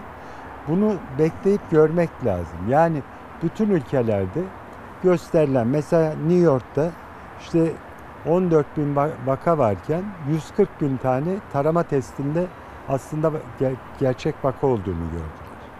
Bu İspanya'da böyle oldu, Fransa'da böyle. Aşağı yukarı hep en az 10 katı. Bazı yerlerde test çok sıkı yapıyorsa 20 katı kadar gerçekte vaka olduğu gösteriyor. O yüzden niye bunlar böyle? Çünkü hastalık öyle eskisi hani bazı arkadaşlarımız diyor ki işte bu ülkeden ülkeye değişiyor belirtisiz görülen hasta sayısı. Kimi yerde yüzde 90, bizde yüzde 30 böyle bir şey olmaz. Bir hastalığın dünyanın her yerinde aynıdır. Yüzde kaç e, şey seyrettiği, belirtisiz seyrettiği ama siz az test yaparsanız azını bulursunuz. Öbürü çok test yapar, ço çoğunu bulur. Bu bir tercih. Şimdi biz de X, Y'yi bilmeyince Tabii. e, ortaya tam olarak bir Yani matematikte Ülkeden koyamıyoruz. ülkeye değişmiyor yoksa. Şimdi böyle baktığınız zaman zaten yüzde doksanı bu vakaların virüsü taşıyor. Ancak hiçbir belirtisi olmadığı için farkında değil. Mesela bu futbol kulüplerine test yapı bugün haberlerde doluydu. Evet. İşte e, Altay'da Altay 34 kişi kulübünde. falan. Geçmiş olsun Bunların onlara da. hiçbiri farkında değil. Bunlar belirtisi yok çünkü. Bu şekilde eğer tararsanız en az 10 katını bulursunuz. O halde demek ki Fransa 45 bin vaka açıkladığı gün gerçek vakası en az 450 bin günlük. O zaman demek ki bizde de 10 bin civarında vaka varsa en az 100 bin civarında günlük virüs pozitif kişi sayısı var demektir. O zaman bizim yapmamız gereken biz ülkemizde dahil bütün dünyada virüs yoğunluğunun çok yüksek olduğunu düşüneceğiz. Ona göre davranacağız. Bileceğiz ki bir minibüse bindiğimizde en az bir iki tane virüsü pozitif insan var o minibüste. İşte bir e, 100 kişilik bir e, ortama kalabalığa girdiğimizde en az 3-4 tane pozitif insan var. İşte daha büyük bir kalabalığa girdiğimizde onlarca virüsü taşıyan insan var. O halde hepimiz maskemizi takacağız, mesafemizi koruyacağız. Buna dikkat etmezsek o kadar kolay bulaşıyor ki virüs. Hocam e, şimdi ben biraz soluklanmanızı isteyeceğim. Sağlık Bakanı Fahrettin Koca uyarıları bir hatırlatalım. Sizlerden gelen mesajlar var onlara bakalım. Salgında hepimiz birbirimize karşı sorumluyuz. İnşallah birlikte başaracağız. Salgın Anadolu'da ikinci zirve dönemine kış henüz gelmeden ulaştı. Tedbire boş verip seyri kendi haline bırakırsak kapalı ortamların da etkisiyle kış hepimiz için bir yenilgi dönemi olur. Henüz kışın etkileri görülmese de havalar soğudu. Vaka sayıları artmaya başladı. Türkiye genelinde kaç vaka olduğu bilinmiyor ama hasta sayısı her geçen gün yükseliyor. Türkiye haritasında 81 ilin neredeyse 81'inde de haritanın rengi kırmızıya döndü. Durum bölgesel bir yayılımdan daha ciddidir. Türkiye genelinde 24 Ekim tablosunda 113.427 kişiye test yapıldı. 2091 yeni hasta tespit edildi. 69 kişi koronavirüs sebebiyle hayatını kaybetti. İstanbul'dan sonra Anadolu için de uyarı yaptı Sağlık Bakanı. Salgın Anadolu'da ikinci zirve dönemindedir. Riskli bir tırmanışla karşılaşıyoruz. Ekim'in ikinci haftasından itibaren salgın karşısında öncekilerden daha büyük bir sınavdayız. Son birkaç günde riskin boyutu artmıştır. Her geçen günde daha da artıyor. Özellikle Yalova, Bilecik, Çanakkale, Balıkesir, Bursa'da da vaka sayıları %50 arttı. Sağlık Bakanı'nın açıklaması böyle. Çünkü günlük tablodan çıkartılan vaka sayısı ne bilinmiyor. Vaka sayısı yer almadığı için de sadece artış oranını öğrenebiliyor Türkiye. Risk var ama Sağlık Bakanı Fahrettin Koca'ya göre şimdilik bir kısıtlamada gözükmüyor. Özellikle sokağa çıkma yasağı gibi bir durumu düşünmüyoruz. Ama hareketliliğin artmasıyla birlikte salgının arttığını da iyi biliyoruz. Tedbirlere hassasiyetle uymanın önemli olduğunu, kalabalık ortamlara girmekten kaçınılması gerektiğini, evlerde de özellikle ev içi bulaşın daha da arttığını görüyoruz. Avrupa'da hızla artan vaka sayısını da hatırlattı Koca. Dünya genelindeki vakaların yarısının Avrupa'da görüldüğünü, pandeminin yeniden merkezi olan Avrupa'nın Türkiye'yi de tehdit ettiğini hatırlattı. Önümüzdeki haftalar giderek bu daha da artmış olacak.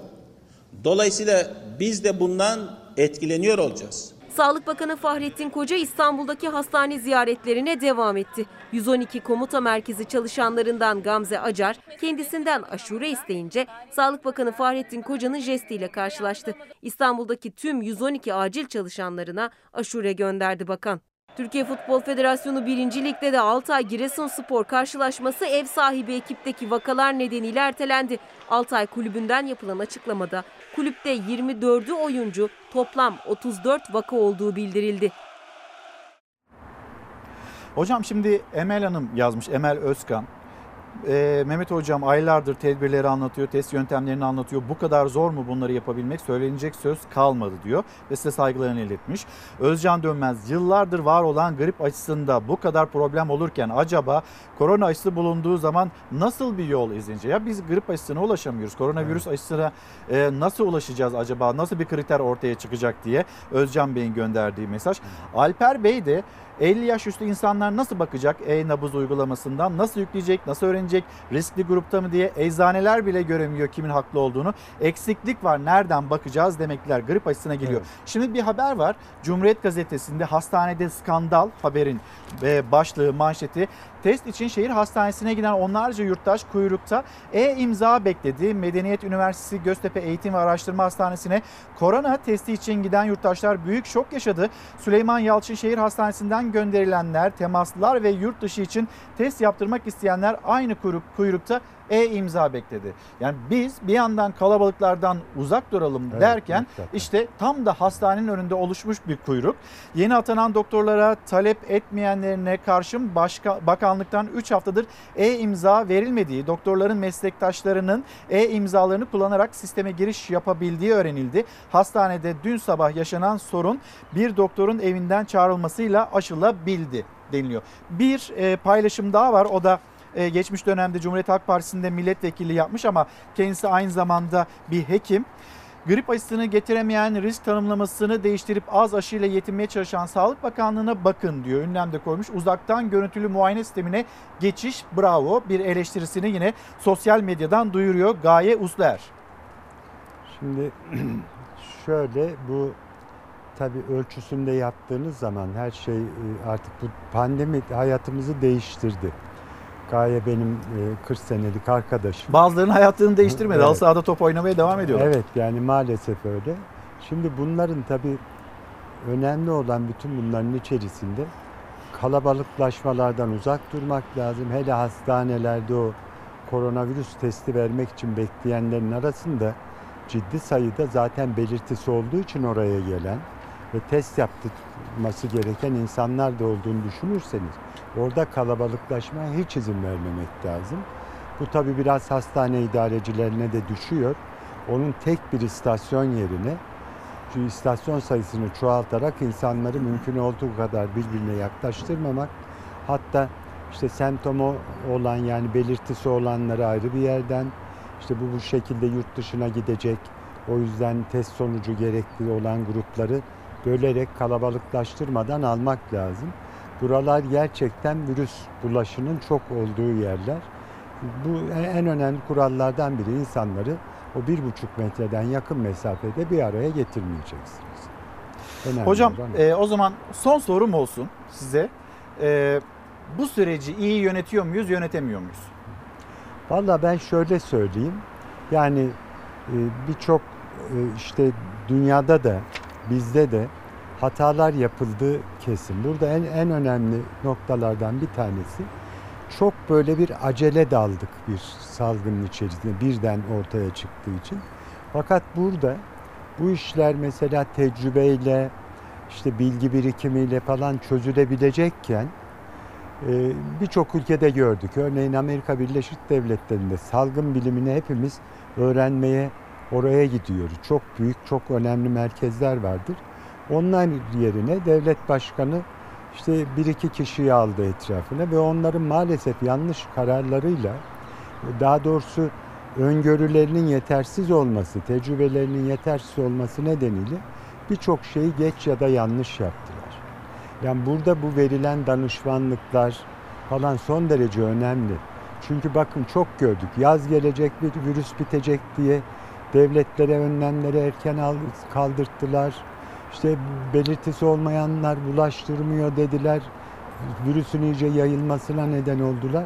Şimdi aynı insanlarla gene grip aşısı işte planlaması falan yaptığınız zaman gene görüyoruz ki sürekli bazı eksiklikler, bazı hatalar yapılıyor. Bir de salgının öyle bir noktasındayız ki ne işte başardık bitti bu iş demek de başaramadık olmadı bu iş demek de son derece hatalı. Bu salgın bir futbol maçı değil. Yani işte ya bir gol attığımızda sevinelim diye birisi bir şey demişti bir gün. Hayır öyle bir şey yok.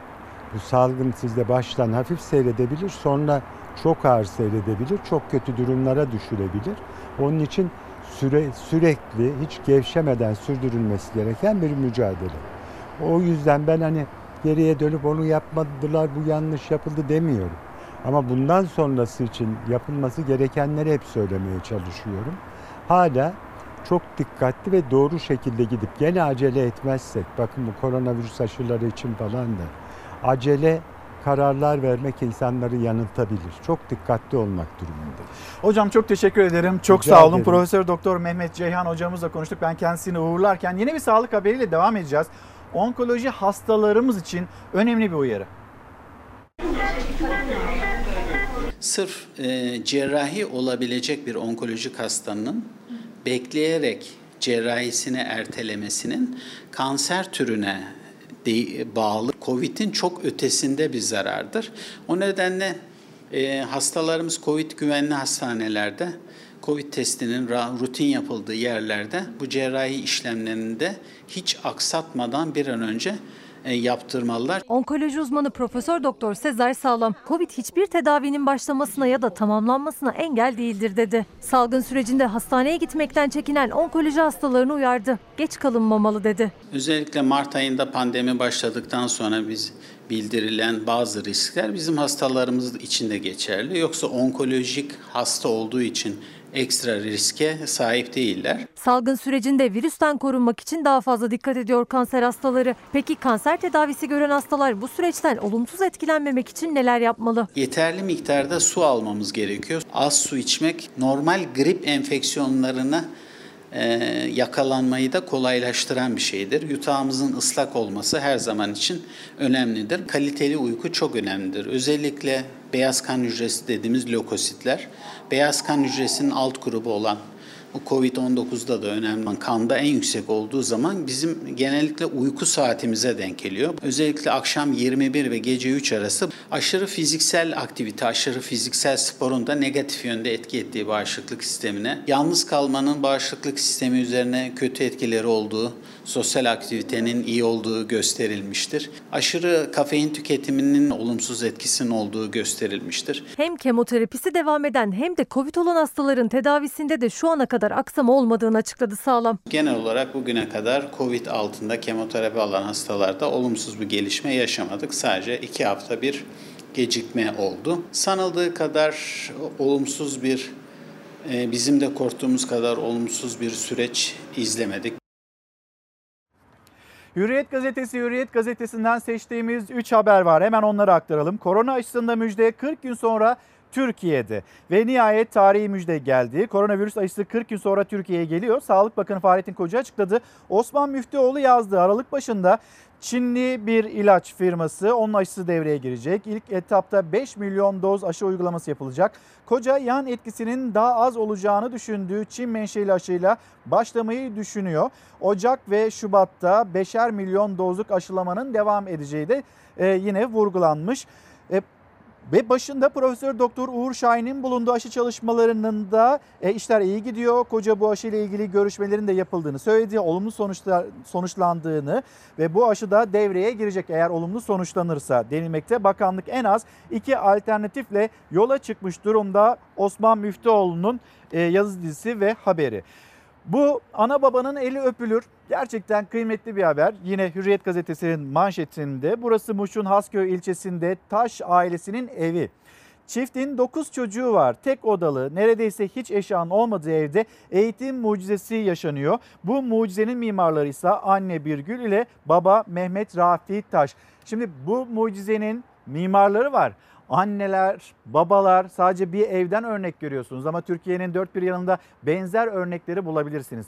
Bu mucizeye acaba Milli Eğitim Bakanlığı ya da ne bileyim altyapı, internet altyapısıyla Ulaştırma Bakanlığı da dahil olmak ister mi? Çocuklarımız eğitim almak istiyor. Çocuklarımız uzaktan da olsa bir bilgiye erişmek istiyor.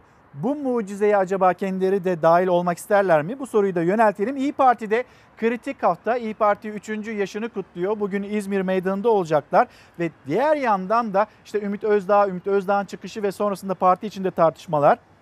İyi Parti'de Ümit Özdağ'ın İstanbul İl Başkanı Buğra Kavuncu'ya yönelik FETÖ'cü suçlamasıyla başlayan krizde bu hafta dönüm noktası olacak denilmekte. İşte İyi Parti e, Ümit Özdağ ihraç olacak mı olmayacak mı bunu gündemine taşıyacak ama İyi Parti'den de sert açıklamalar gelmeye devam ediyor. Bir tarafıyla Koray Aydın'dan geliyor o sert açıklamalar. Diğer tarafıyla da İyi Parti sözcüsü Yavuz Ağar Alioğlu. Yavuz Ağar Alioğlu da sert imalarla Özdağ yüklendi. Önce bu Türk yurdunda nasıl kavga edileceğini ya da nasıl kavga edilmeyeceğini öğretmemiz lazım millete. Ne münasebetsiz bir kavga. İkincisi hani milleti bir tarafa bırakın. İki yıldır iftiralara maruz kalmış bir partinin kurmayları birbirlerine iftira atabilirler mi? Ya da birbirlerine itham edecekleri bir siyasal alan içerisinde siyasi rekabeti hızını alamayıp kendi arkadaşlarına, kendi yol arkadaşlarına bu kabil iftiraları atmaya hak görerek yapabilirler mi? Ben bunu çok çok hafif bir e, üslup gibi buldum. Çok yakışmaz. Talip olduğumuz, hizmetine talip olduğumuz milletin seciyesine, toparlamak için iddia sahibi olduğumuz milletimizin problemlerine uygun bulmadım. FETÖ'cülük nedir? Biz sadece FETÖ'cülere mi kızdık? Biz bu FETÖ'cüler denilen topluluğun mücadele ederken kendileri lehine bir şey kazanmak için heves ettikleri ve Türk toplumunun mayasını kaldırmayacağı şeylere kızdık. FETÖ'cülük ne? FETÖ'cülük bir mevziyi ele geçirmek için mesela rakip gördüğüne her şeyi söylemeye hak görmek, iftira atmayı meşru görmek, ona buna halel getirecek, şahsiyetine, izzetine leke getirecek şekilde her yolu mübah görmek, her şeyi söylemeyi mübah görmek. Delile ispata ihtiyaç duymaksızın aklına geleni ağzına geldiği gibi söylemek, insanlarda bu söyledikleri şeyin neye sebep olacağından ziyade ne kazanacağını düşünerek her şeyi söylemeye hak görecek bir cinnete ülkeyi teslim etmek. Bir sürü şey ekleyebiliriz buna. Bu yapılan şey efendim siz birisinin FETÖ'cü olduğunu düşünüyorsanız televizyonda propaganda etmek, kendi siyasi avantajınızı ya da kendi siyasi hesabınızı kuvvetlendirmek gibi bir hesaba bu işleri kurban vermek yerine lütfen elinizdeki bilgilerle, belgelerle ilgili mercilere gidin, mahkemelere gideceksiniz.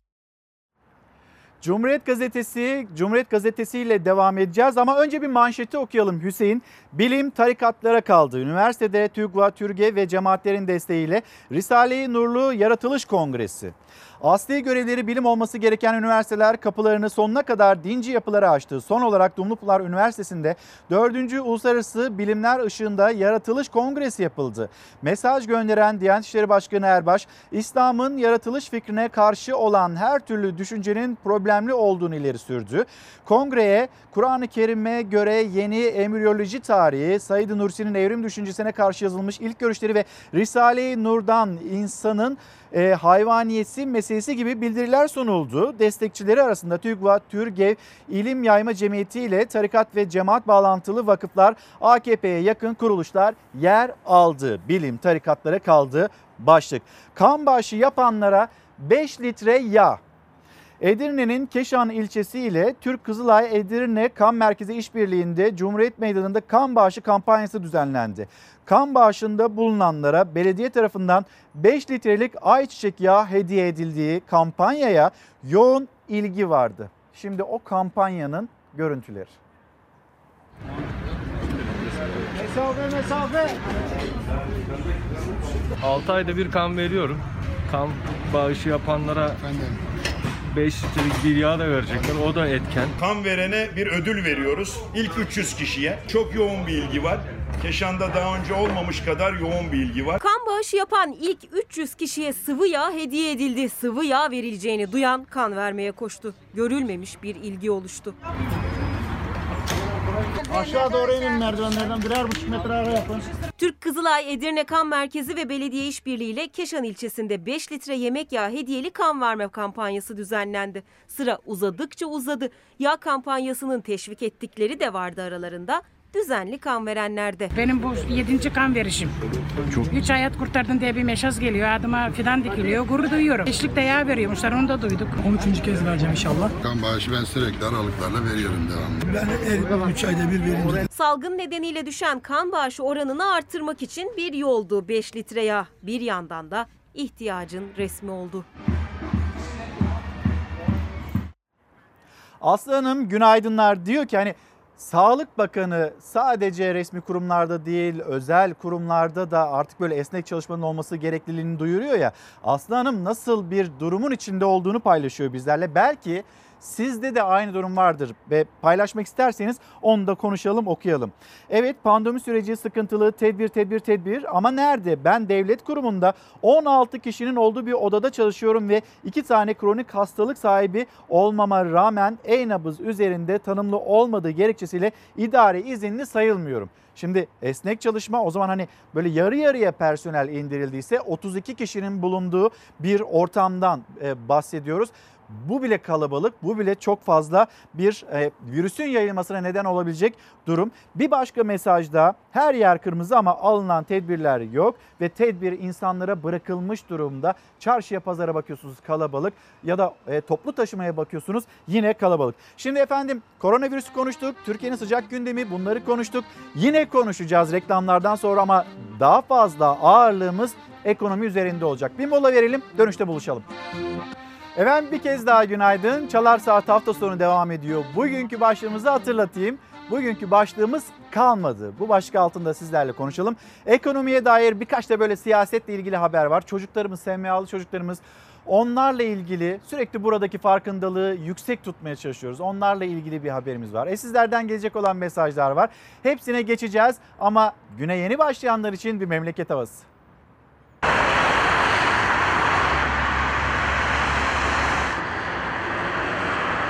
İstanbul işte böyle uyandı güne. Göz gözü görmez halde. Marmara'yı etkisi altına alan yoğun sis Kocaeli'nde de hissedildi. Gece yarısından itibarense gök gürültülü sağanak yağış geliyor. Bugün Marmara'da hava sıcaklıkları mevsim normallerinin biraz üzerinde olacak. Yurdun geri kalanındaysa parçalı ve az bulutlu bir hava hakim. Hava sıcaklığında önemli bir değişiklik yok. Ancak gece yarısından sonra Marmara için durum değişiyor. Sağanak ve gök gürültülü sağanak yağış geliyor. Özellikle Edirne, Kırklareli, Tekirdağ ve Çanakkale çevrelerinde etkili olacak. Hafta sonunu ise yazdan kalma sıcaklıklarla geçirdi Türkiye. Sahil beldelerinde plajlar doldu. Bodrum'da hava sıcaklığı 30, deniz sıcaklığı 22 derece olarak ölçüldü. Büyük şehirlerde ise sokaklar doluydu. İstanbul ve İzmir'de hem gündüz hem gece caddeler tıklım tıklımdı. Havanın tadını çıkaranların keyfi yerindeydi. Ama pandemiyle mücadele ettiğimiz bu günlerde artan kalabalığın dikkatsiz görüntüleri ürküttü. Tüm Türkiye'ye günaydınlarımızı iletelim. Sizler bize nereden günaydın diyorsanız lütfen yazın. Sizin gündeminizde ne varsa lütfen onu da bizimle paylaşın. Akşam gazetesi, akşam gazetesindeki haberimiz artık gençler de yoğun bakımda. Bu haberi okuduktan sonra dünyanın tablosuna bir bakmak istiyoruz. Çukurova Üniversitesi Fakültesi'nde görevli doçent Aslan Can Devir koronavirüse yakalandı. Geçmiş olsun hekimimize. Hastalığı bir ayda atlatabilen Can Devir gençleri uyardı. Bana bir şey olmaz demeyin. Gençsiniz, kolay atlatırsınız diye bir şey yok. Genç hastalarımızın çoğunluğu şu anda yoğun bakımda e, denilmekte. Akşam gazetesindeki haber bu şekilde.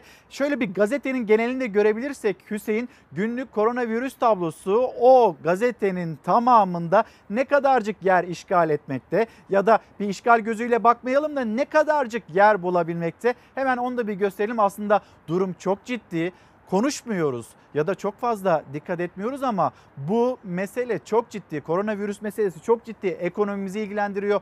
Sağlığımızı ilgilendiriyor. Akşam gazetesinde küçücük de olsa, küçücük bir kutu içinde de olsa kendisine yer bulabilmeyi başarmış. Artık gençler de yoğun bakımda haberinin hemen altında işte o turkaz tabloyu görmektesiniz sizler de. Küçük de olsa en azından bir hatırlatması bulunuyor. Ve dünyanın koronavirüs tablosu.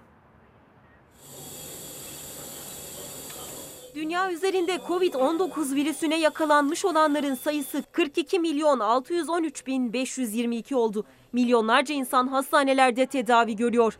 1 milyon 149 bin 782 kişi hayatını kaybetti. Dünya Sağlık Örgütü'nden uyarı üstüne uyarı geliyor. Her gün vaka sayısında yeni rekor kırılıyor. Yani bir gün öncekine oranla vaka sayısı artıyor. Dünya Sağlık Örgütü'nün acil durumlar direktörü hastaneye yatış ve ölümlerde fevkalade bir artış var dedi. Kuzey Yarımküre'de önümüzdeki iki ayın çok zor geçeceğini açıkladı. Fransa'da son 24 saatte 45.422 vaka görüldü. Ülkede virüs bulaşan kişi sayısı 1 milyon 86 bin 497'ye yükseldi. Bu rakam salgının başından bu yana ülkede ve Avrupa'da kaydedilen en yüksek günlük vaka sayısı olarak kayda geçti. Virüsün hem sağlığı hem huzuru bozduğu ülkelerden biri de İngiltere. 857 binden fazla vaka sayısının olması nedeniyle önlemler sıkılaştırıldı. Bu kez protesto sesleri yükselmeye başladı sokaklardan. Londra'da binlerce kişi önlemlerin fazla katı olduğunu söyleyerek protestolar düzenledi. Polis müdahale etti. İtalya'da vaka sayısı 500 bini geçti. Her geçen günde hızla artıyor. Sokaktan yükselen seslerde. Roma ve Napoli'de sokağa çıkma yasakları protesto edildi. Polis ses ve sis bombası kullanan eylemcilere müdahale etti. Çıkan olaylarda iki kişi gözaltına alınırken güvenlik güçlerinden 7 kişi yaralandı. Almanya pandeminin başından bu yana uyguladığı yerinde önlemlerle ilk dalgayı daha az zararlı atlatmıştı. Fakat orada da yasaklar ve zorunluluklar başladı. Berlin'de ilk kez sokakta maske takma zorunluluğu getirildi. Vaka sayısının 435 bine yaklaştığı ülkede Türk esnaf da ilk kez bu kadar zorlanıyor. Yıllardır Berlin'de yaşayan Türkler ilk kez kapılarına kilit vurduklarını söyledi. Masrafımız çok yüksek. E, müşteri potansiyeli düştü. E, bunun yanı sıra tabii ki gelir de ona göre yok. Ve ABD 8,5 milyonu geçti vaka sayısı. Aşı seçim yarışındaki ülkede siyasilerin en büyük kozu haline geldi. Trump gerekli önlemleri almamakla suçlanıyor. Dünya virüse yavaş yavaş teslim oluyor. Hasan Yıldırım günaydınlarımızı iletelim bizler de sizlere. Selim Köksal Twitter'dan e, göndermiş diyor ki Samsun'dan bize sevgilerini iletmekte. Yalanlara, ikiyüzlülere artık tahammülümüz kalmadı demekte. Sizin neye tahammülünüz kalmadıysa lütfen onu da yazıp bizlere gönderebilirsiniz. Başlığımızı bir kez daha hatırlatalım. Doğan Can Karataş Elazığ'dan bizlere günaydın diyor. Aramızda olan izleyicilerimizden Eser Bey Çanakkale'den e, memleketimden bana günaydın demekte ve tüm izleyicilerimize. Fiyatlar uçtu. Marketlerde olay vahim. İnsanların geliri yok. Gıda fiyatları uçtu. Özellikle sıvı yağ fiyatlarının ne kadar uçtuğunun farkında mısınız acaba?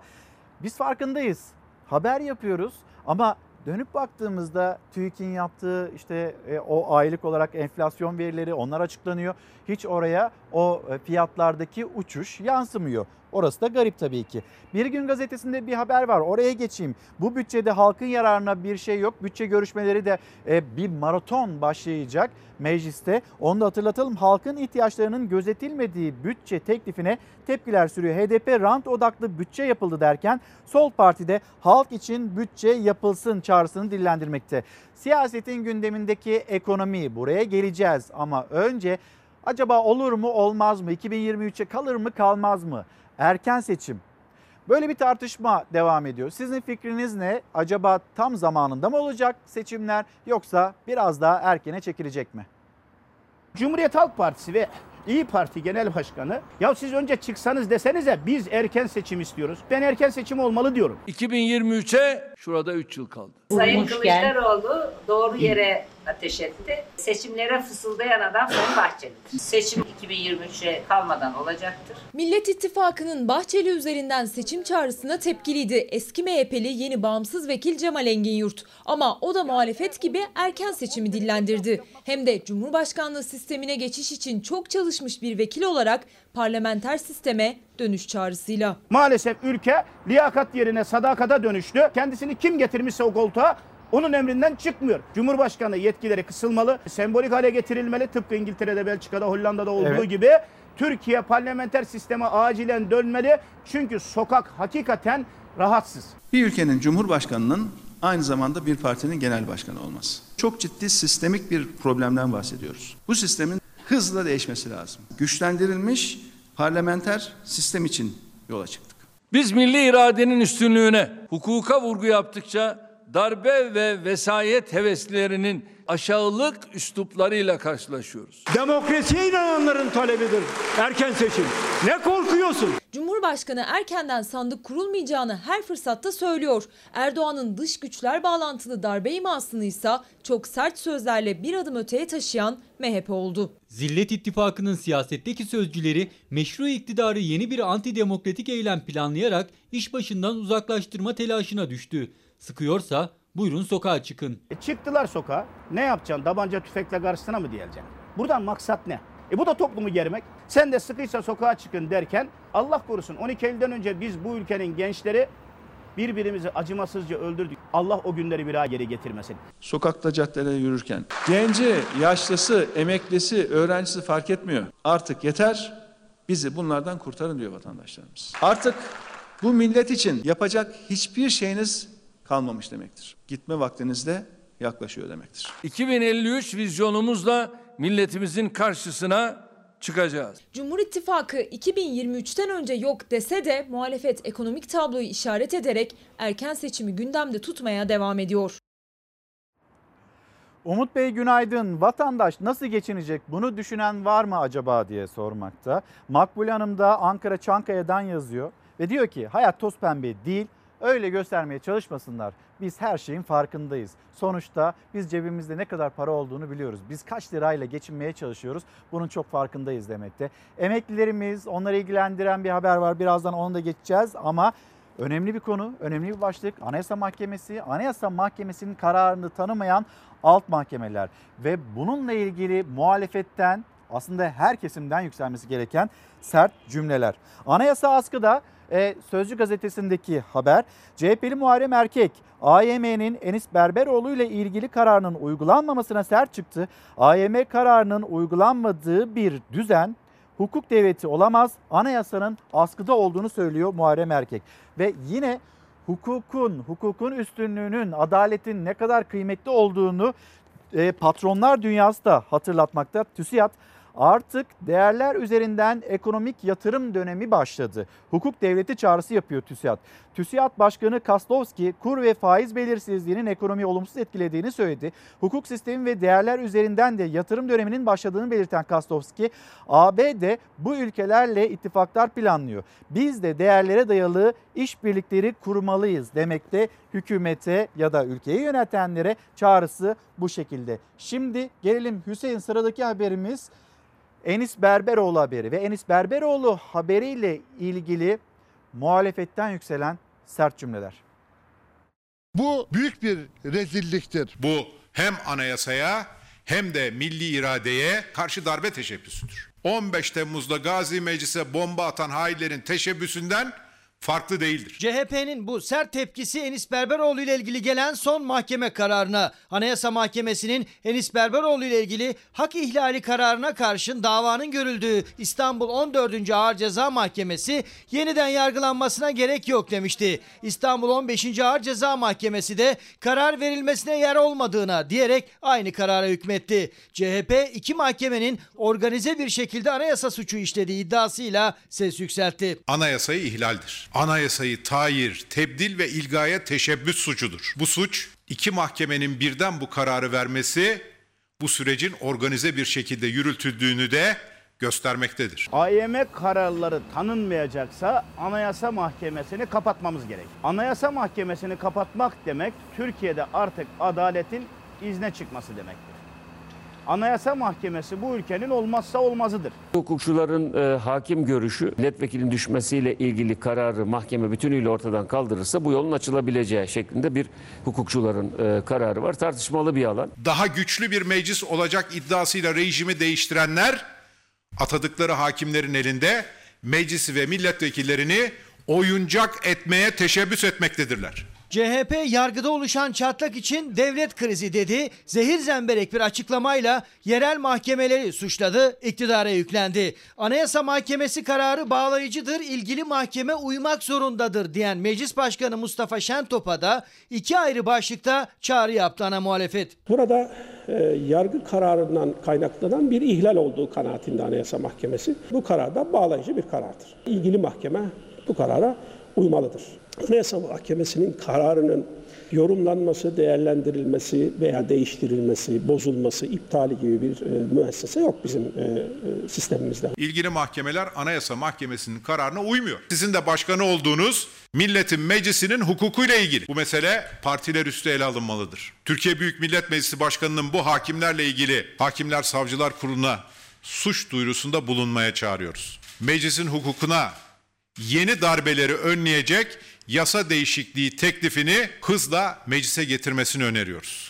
Bunu bekliyoruz. Yine ilgili yargı kolu içerisindeki mahkemenin bu konuda başka bir karar vermesi lazım. Anayasa Mahkemesi kararına göre. Mahkemeler e, zaman zaman e, doğru, zaman zaman yanlış kararlar da verebilirler. Bu süreç içerisinde ben e, işin rayına oturacağını, mevzuata uygun şekilde bir sonuca bağlanacağını düşünüyorum. Hangi mahkeme bunu bir an önce karara bağlayacaksa bu karara bağlanmalı ve bu kriz ortadan kaldırılmalıdır. CHP Meclis Başkanı ile birlikte Adalet Bakanı'nı da göreve çağırdı. 15. Ağır Ceza Mahkemesi'nin kararının ardından adeta ortada kaldı Enis Berberoğlu dosyası. Bu yüksek tansiyonda CHP'nin 21 soruda FETÖ'nün siyasi ayağı başlığıyla bastırıp teşkilatlarına gönderdiği kitapçık hakkında da Sinop Başsavcılığı tarafından toplatma kararı alındı. Bu kitabın neresinde halkı kin ve düşmanlığa tahrik vardır?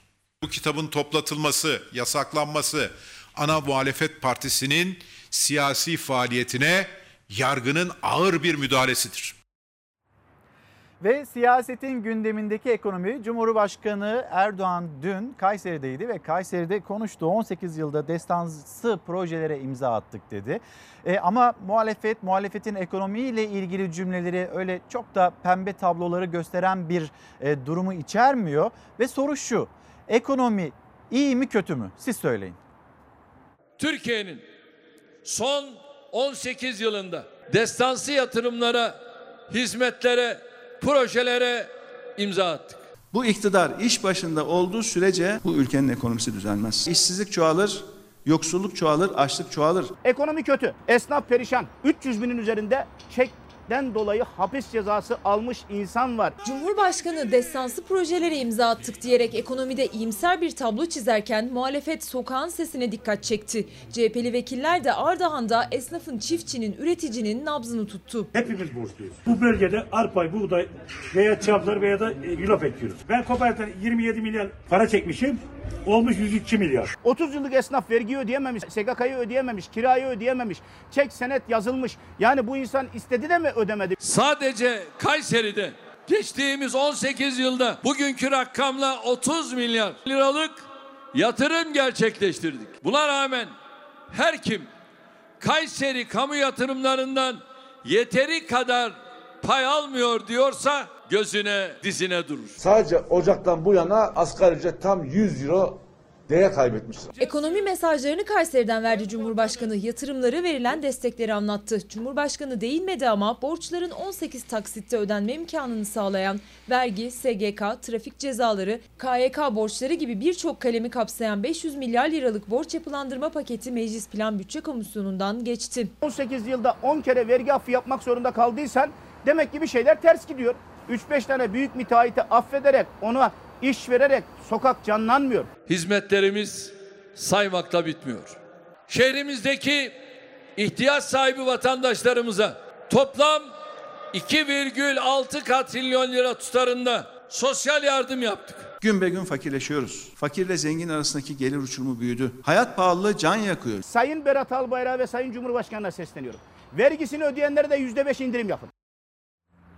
İki soru var efendim sizlere yönelttiğimiz ekonomi iyi mi kötü mü lütfen siz söyleyin diye. Çünkü siyaset ya da siyasetçiler o şekilde tarif edecek ama en doğruyu en nihayetinde siz söyleyeceksiniz. Birazdan emeklilerimiz onlar kendilerini tarif edecekler nasıl geçindiklerini ama lütfen ekran karşısında olan izleyicilerimiz kalmadı başlığı altında konuşuyoruz. Siz söyleyin ekonomi iyi mi kötü mü? Bir önceki soruya geri dönecek olursak sizce acaba bir erken seçim olur mu olmaz mı diye Levent Bey yazmış. Erken seçim olur mu olmaz mı bilmem ama seçimin kaderini EYT'liler ve diğer mağdurlar bir de EYT'lilerin Z kuşağı çocukları belirleyecek çünkü sabrımız kalmadı demekte.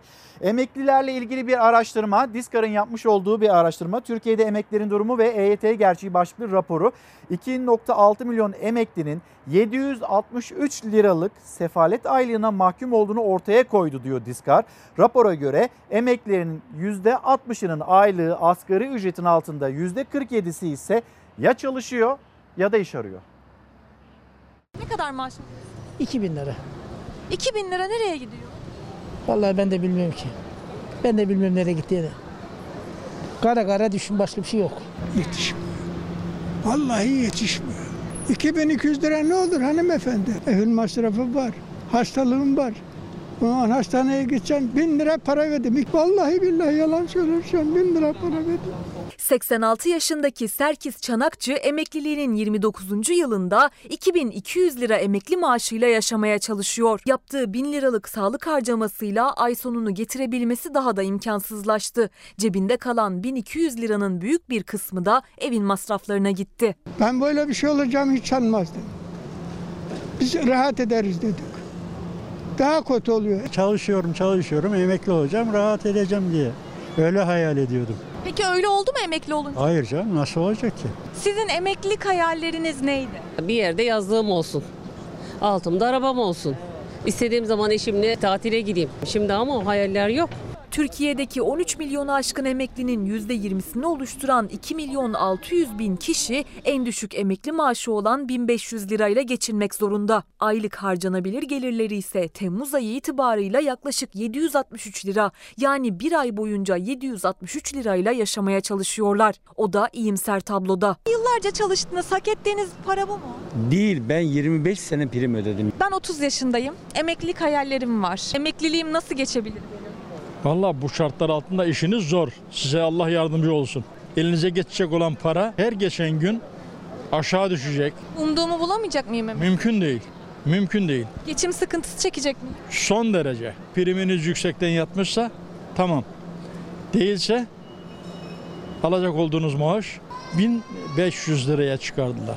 1500 lirayla bir insanın geçinmesi mümkün mü? Günlerim, aylarım nasıl geçecek peki? Sıkıntı içinde geçecek, hesap kitabı yaparak geçecek. Allah'tan ek iş yapıyorum, onunla yoksa bu emekli maaşına geçirmek Türkiye'de mümkün değil. Emeklilik hayallerini gerçekleştirebilmek bir yana birçoğu çalışmaya devam etmek zorunda. Türkiye'de emeklilerin neredeyse yarısı sayı olarak 4 milyon 300 bini ya çalışıyor ya da iş arıyor. Çünkü en büyük dertleri geçim sıkıntısı. İsterdim ki emekli olduğum zaman bir Avrupalı gibi ben de memleketimin her köşesinde gezeyim, tozuyum, ailemle yiyeyim, içeyim, istediğimi alabileyim ama mümkün değil. Yani o düşündüklerimizin onda biri gerçekleşmedi. Çalışma Bakanı Zehra Zümrüt Selçuk'un Ağustos ayında toplamda 13,1 milyon emeklimize 30,5 milyar liralık aylık ödemesi yaptık sözlerine DİSK Genel Başkanı Arzu Çerkezoğlu gibi emekliler de tepki gösterdi. Babasının cebinden mi harcamış? Kimin parasını kime veriyor? Sarayda milyonlar harcıyorlar. Ondan sonra da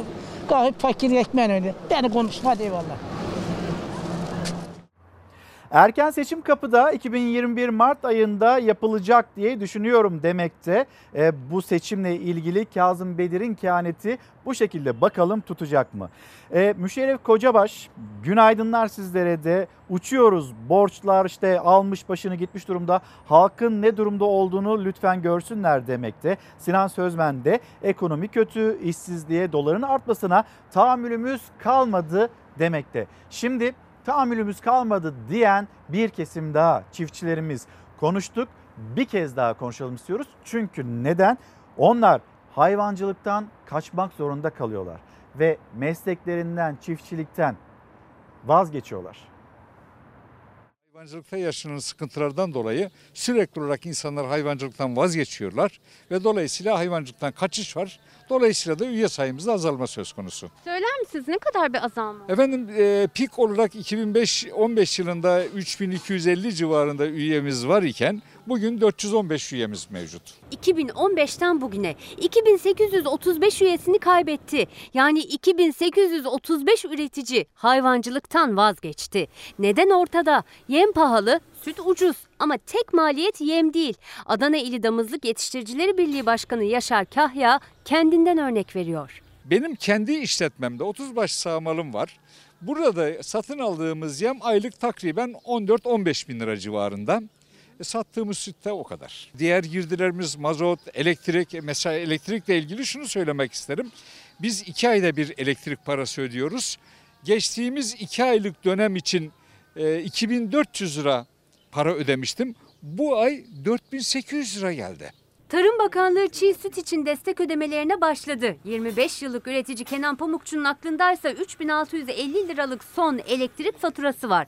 Bu hafta içinde hem faturasını ödemesi hem yeni yem alması gerek ama düşünüyor. Bak niye biliyor musunuz? Şimdi karşı tarafta yem e, günüm geldik ayda bir yem alırım ben.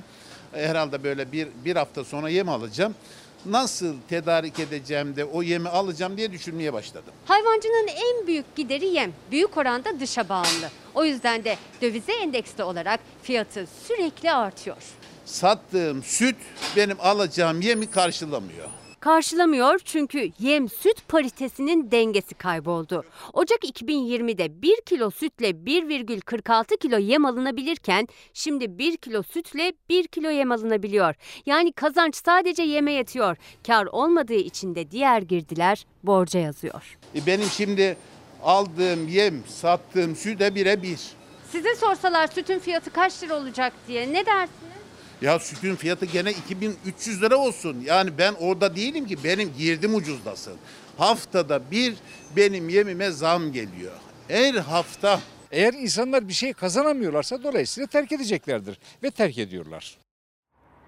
Nabi Bey günaydın. Nabi Bey TÜİK'in açıkladığı rakamlara bakılmaksızın emekliye seyyanen zam yapılması gerektiğini savunuyor. Ee, Ayşe Çalışkan, Ayşe Çalışkan da sıvı yağın tenekesi 70 lira. Ekonomi nerede iyi? Biz sürünüyoruz. Emekliyim ve geçinemiyorum demekte. Zahide Hanım da sabrımız kalmadı diyor ve bugünkü başlığımıza bu cümleyle yaşadığı durumu anlatarak aslında bir katkıda bulunuyor. Şimdi bir borç tablosunu daha getireceğiz ekranlarınıza. Yedi eminler. Motorlarla beraber araç sayımız da aşağı yukarı 2500-3000 arası. Aralarında eskileri olsa da çoğu lüks. Onlarca otomobil ve motosiklet. Pandemiyle birlikte 7 Emin otoparklarında kaderlerine terk edildi. Buradaki araçların %80'i ekonomik olarak üst segment araçlar. Depolardaki araçlarımız biraz daha segment olarak düşük. Ama buradakilerin hepsi yani burada şu anda 1 milyonluk da araç var, 1,5 milyonluk da araç var. Vatandaş bakıyor, sigortasını yaptırması lazım, muayenesini yaptırması lazım, vergi borcunu bırakıp gidiyor. Tabii daha bir daha büyük bir zarar sahipsiz bırakıyorlar. Bundan dolayı da yedi eminler de zarar ediyor. Burası Antalya'daki 7 Emin otoparklarından sadece biri. Pandemi sonrası araç sahipleri araçların çekildiği bu otoparka uğramaz oldu. Buralar bütün Türkiye'deki yedi eminler bir döviz çöplüğü. Yani biz burada kendi dövizimizi heder ediyoruz. Bununla alakalı icra iflas kanununda köklü bir değişiklik yapılmadığı sürece bu sorun sürekli devam eder. Birçoğu vergi dairelerinin sosyal sigortanın hacizden dolayı bağlamış olduğu araçlar %80'i lüks. Yapılandırmaya girildiğinde araçların satışı otomatik olarak duruyor. Özellikle pandemi başladığından bu yana icradan satışlarda %80'e yakın düşüş var.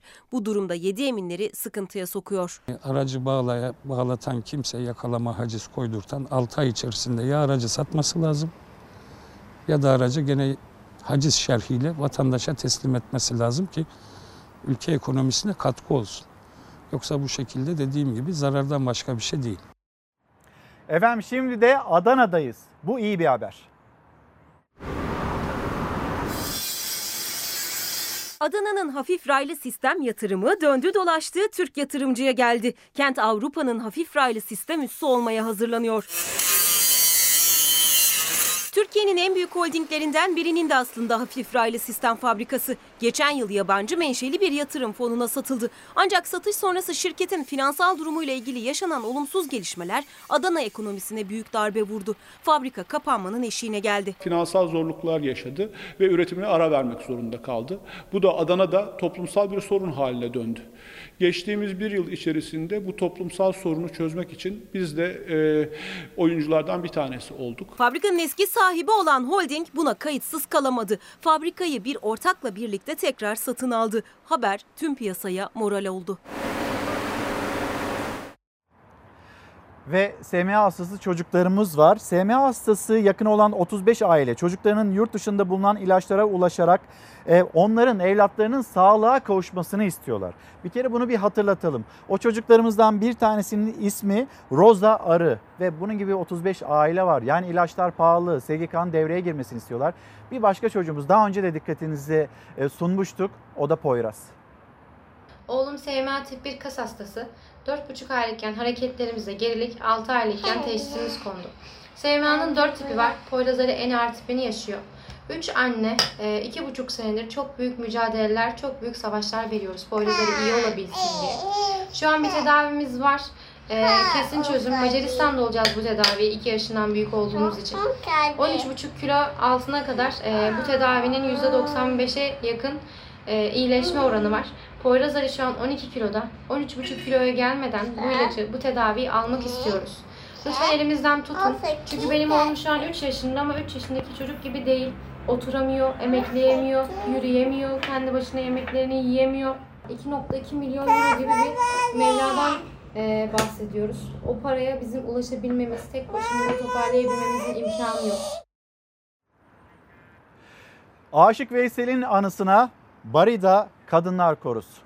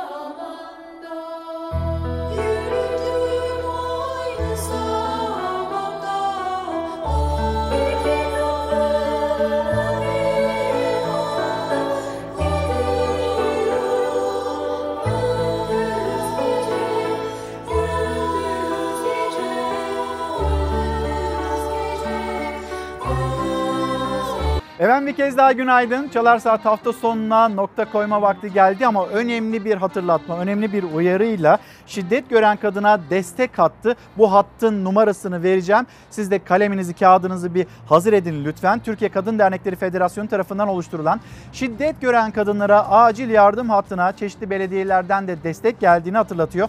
Türkiye Kadın Dernekleri Federasyonu Başkanı Canan Güllü ve diyor ki ana amaç olan kadın erkek eşitliğinin sağlanması adına zihniyet dönüşümünün sağlanması gayreti ne yazık ki kadın STK'larına düşmüştür. Ve bir numara veriyor e, mağdurlara ulaşılabilsin diye ya da mağdurlar ulaşabilsinler diye 0212 656 96 96. Bu numaradan ulaşabilirsiniz ya da 0549 656 96 96 numaralarından mağduriyetinizi yine kadın STK'larına iletebilirsiniz. Efendim kapatırken her zamanki gibi teşekkürümüz sizlere. Bizi izlediğiniz için çok teşekkür ederiz. Hoşçakalın, güzel bir gün olsun.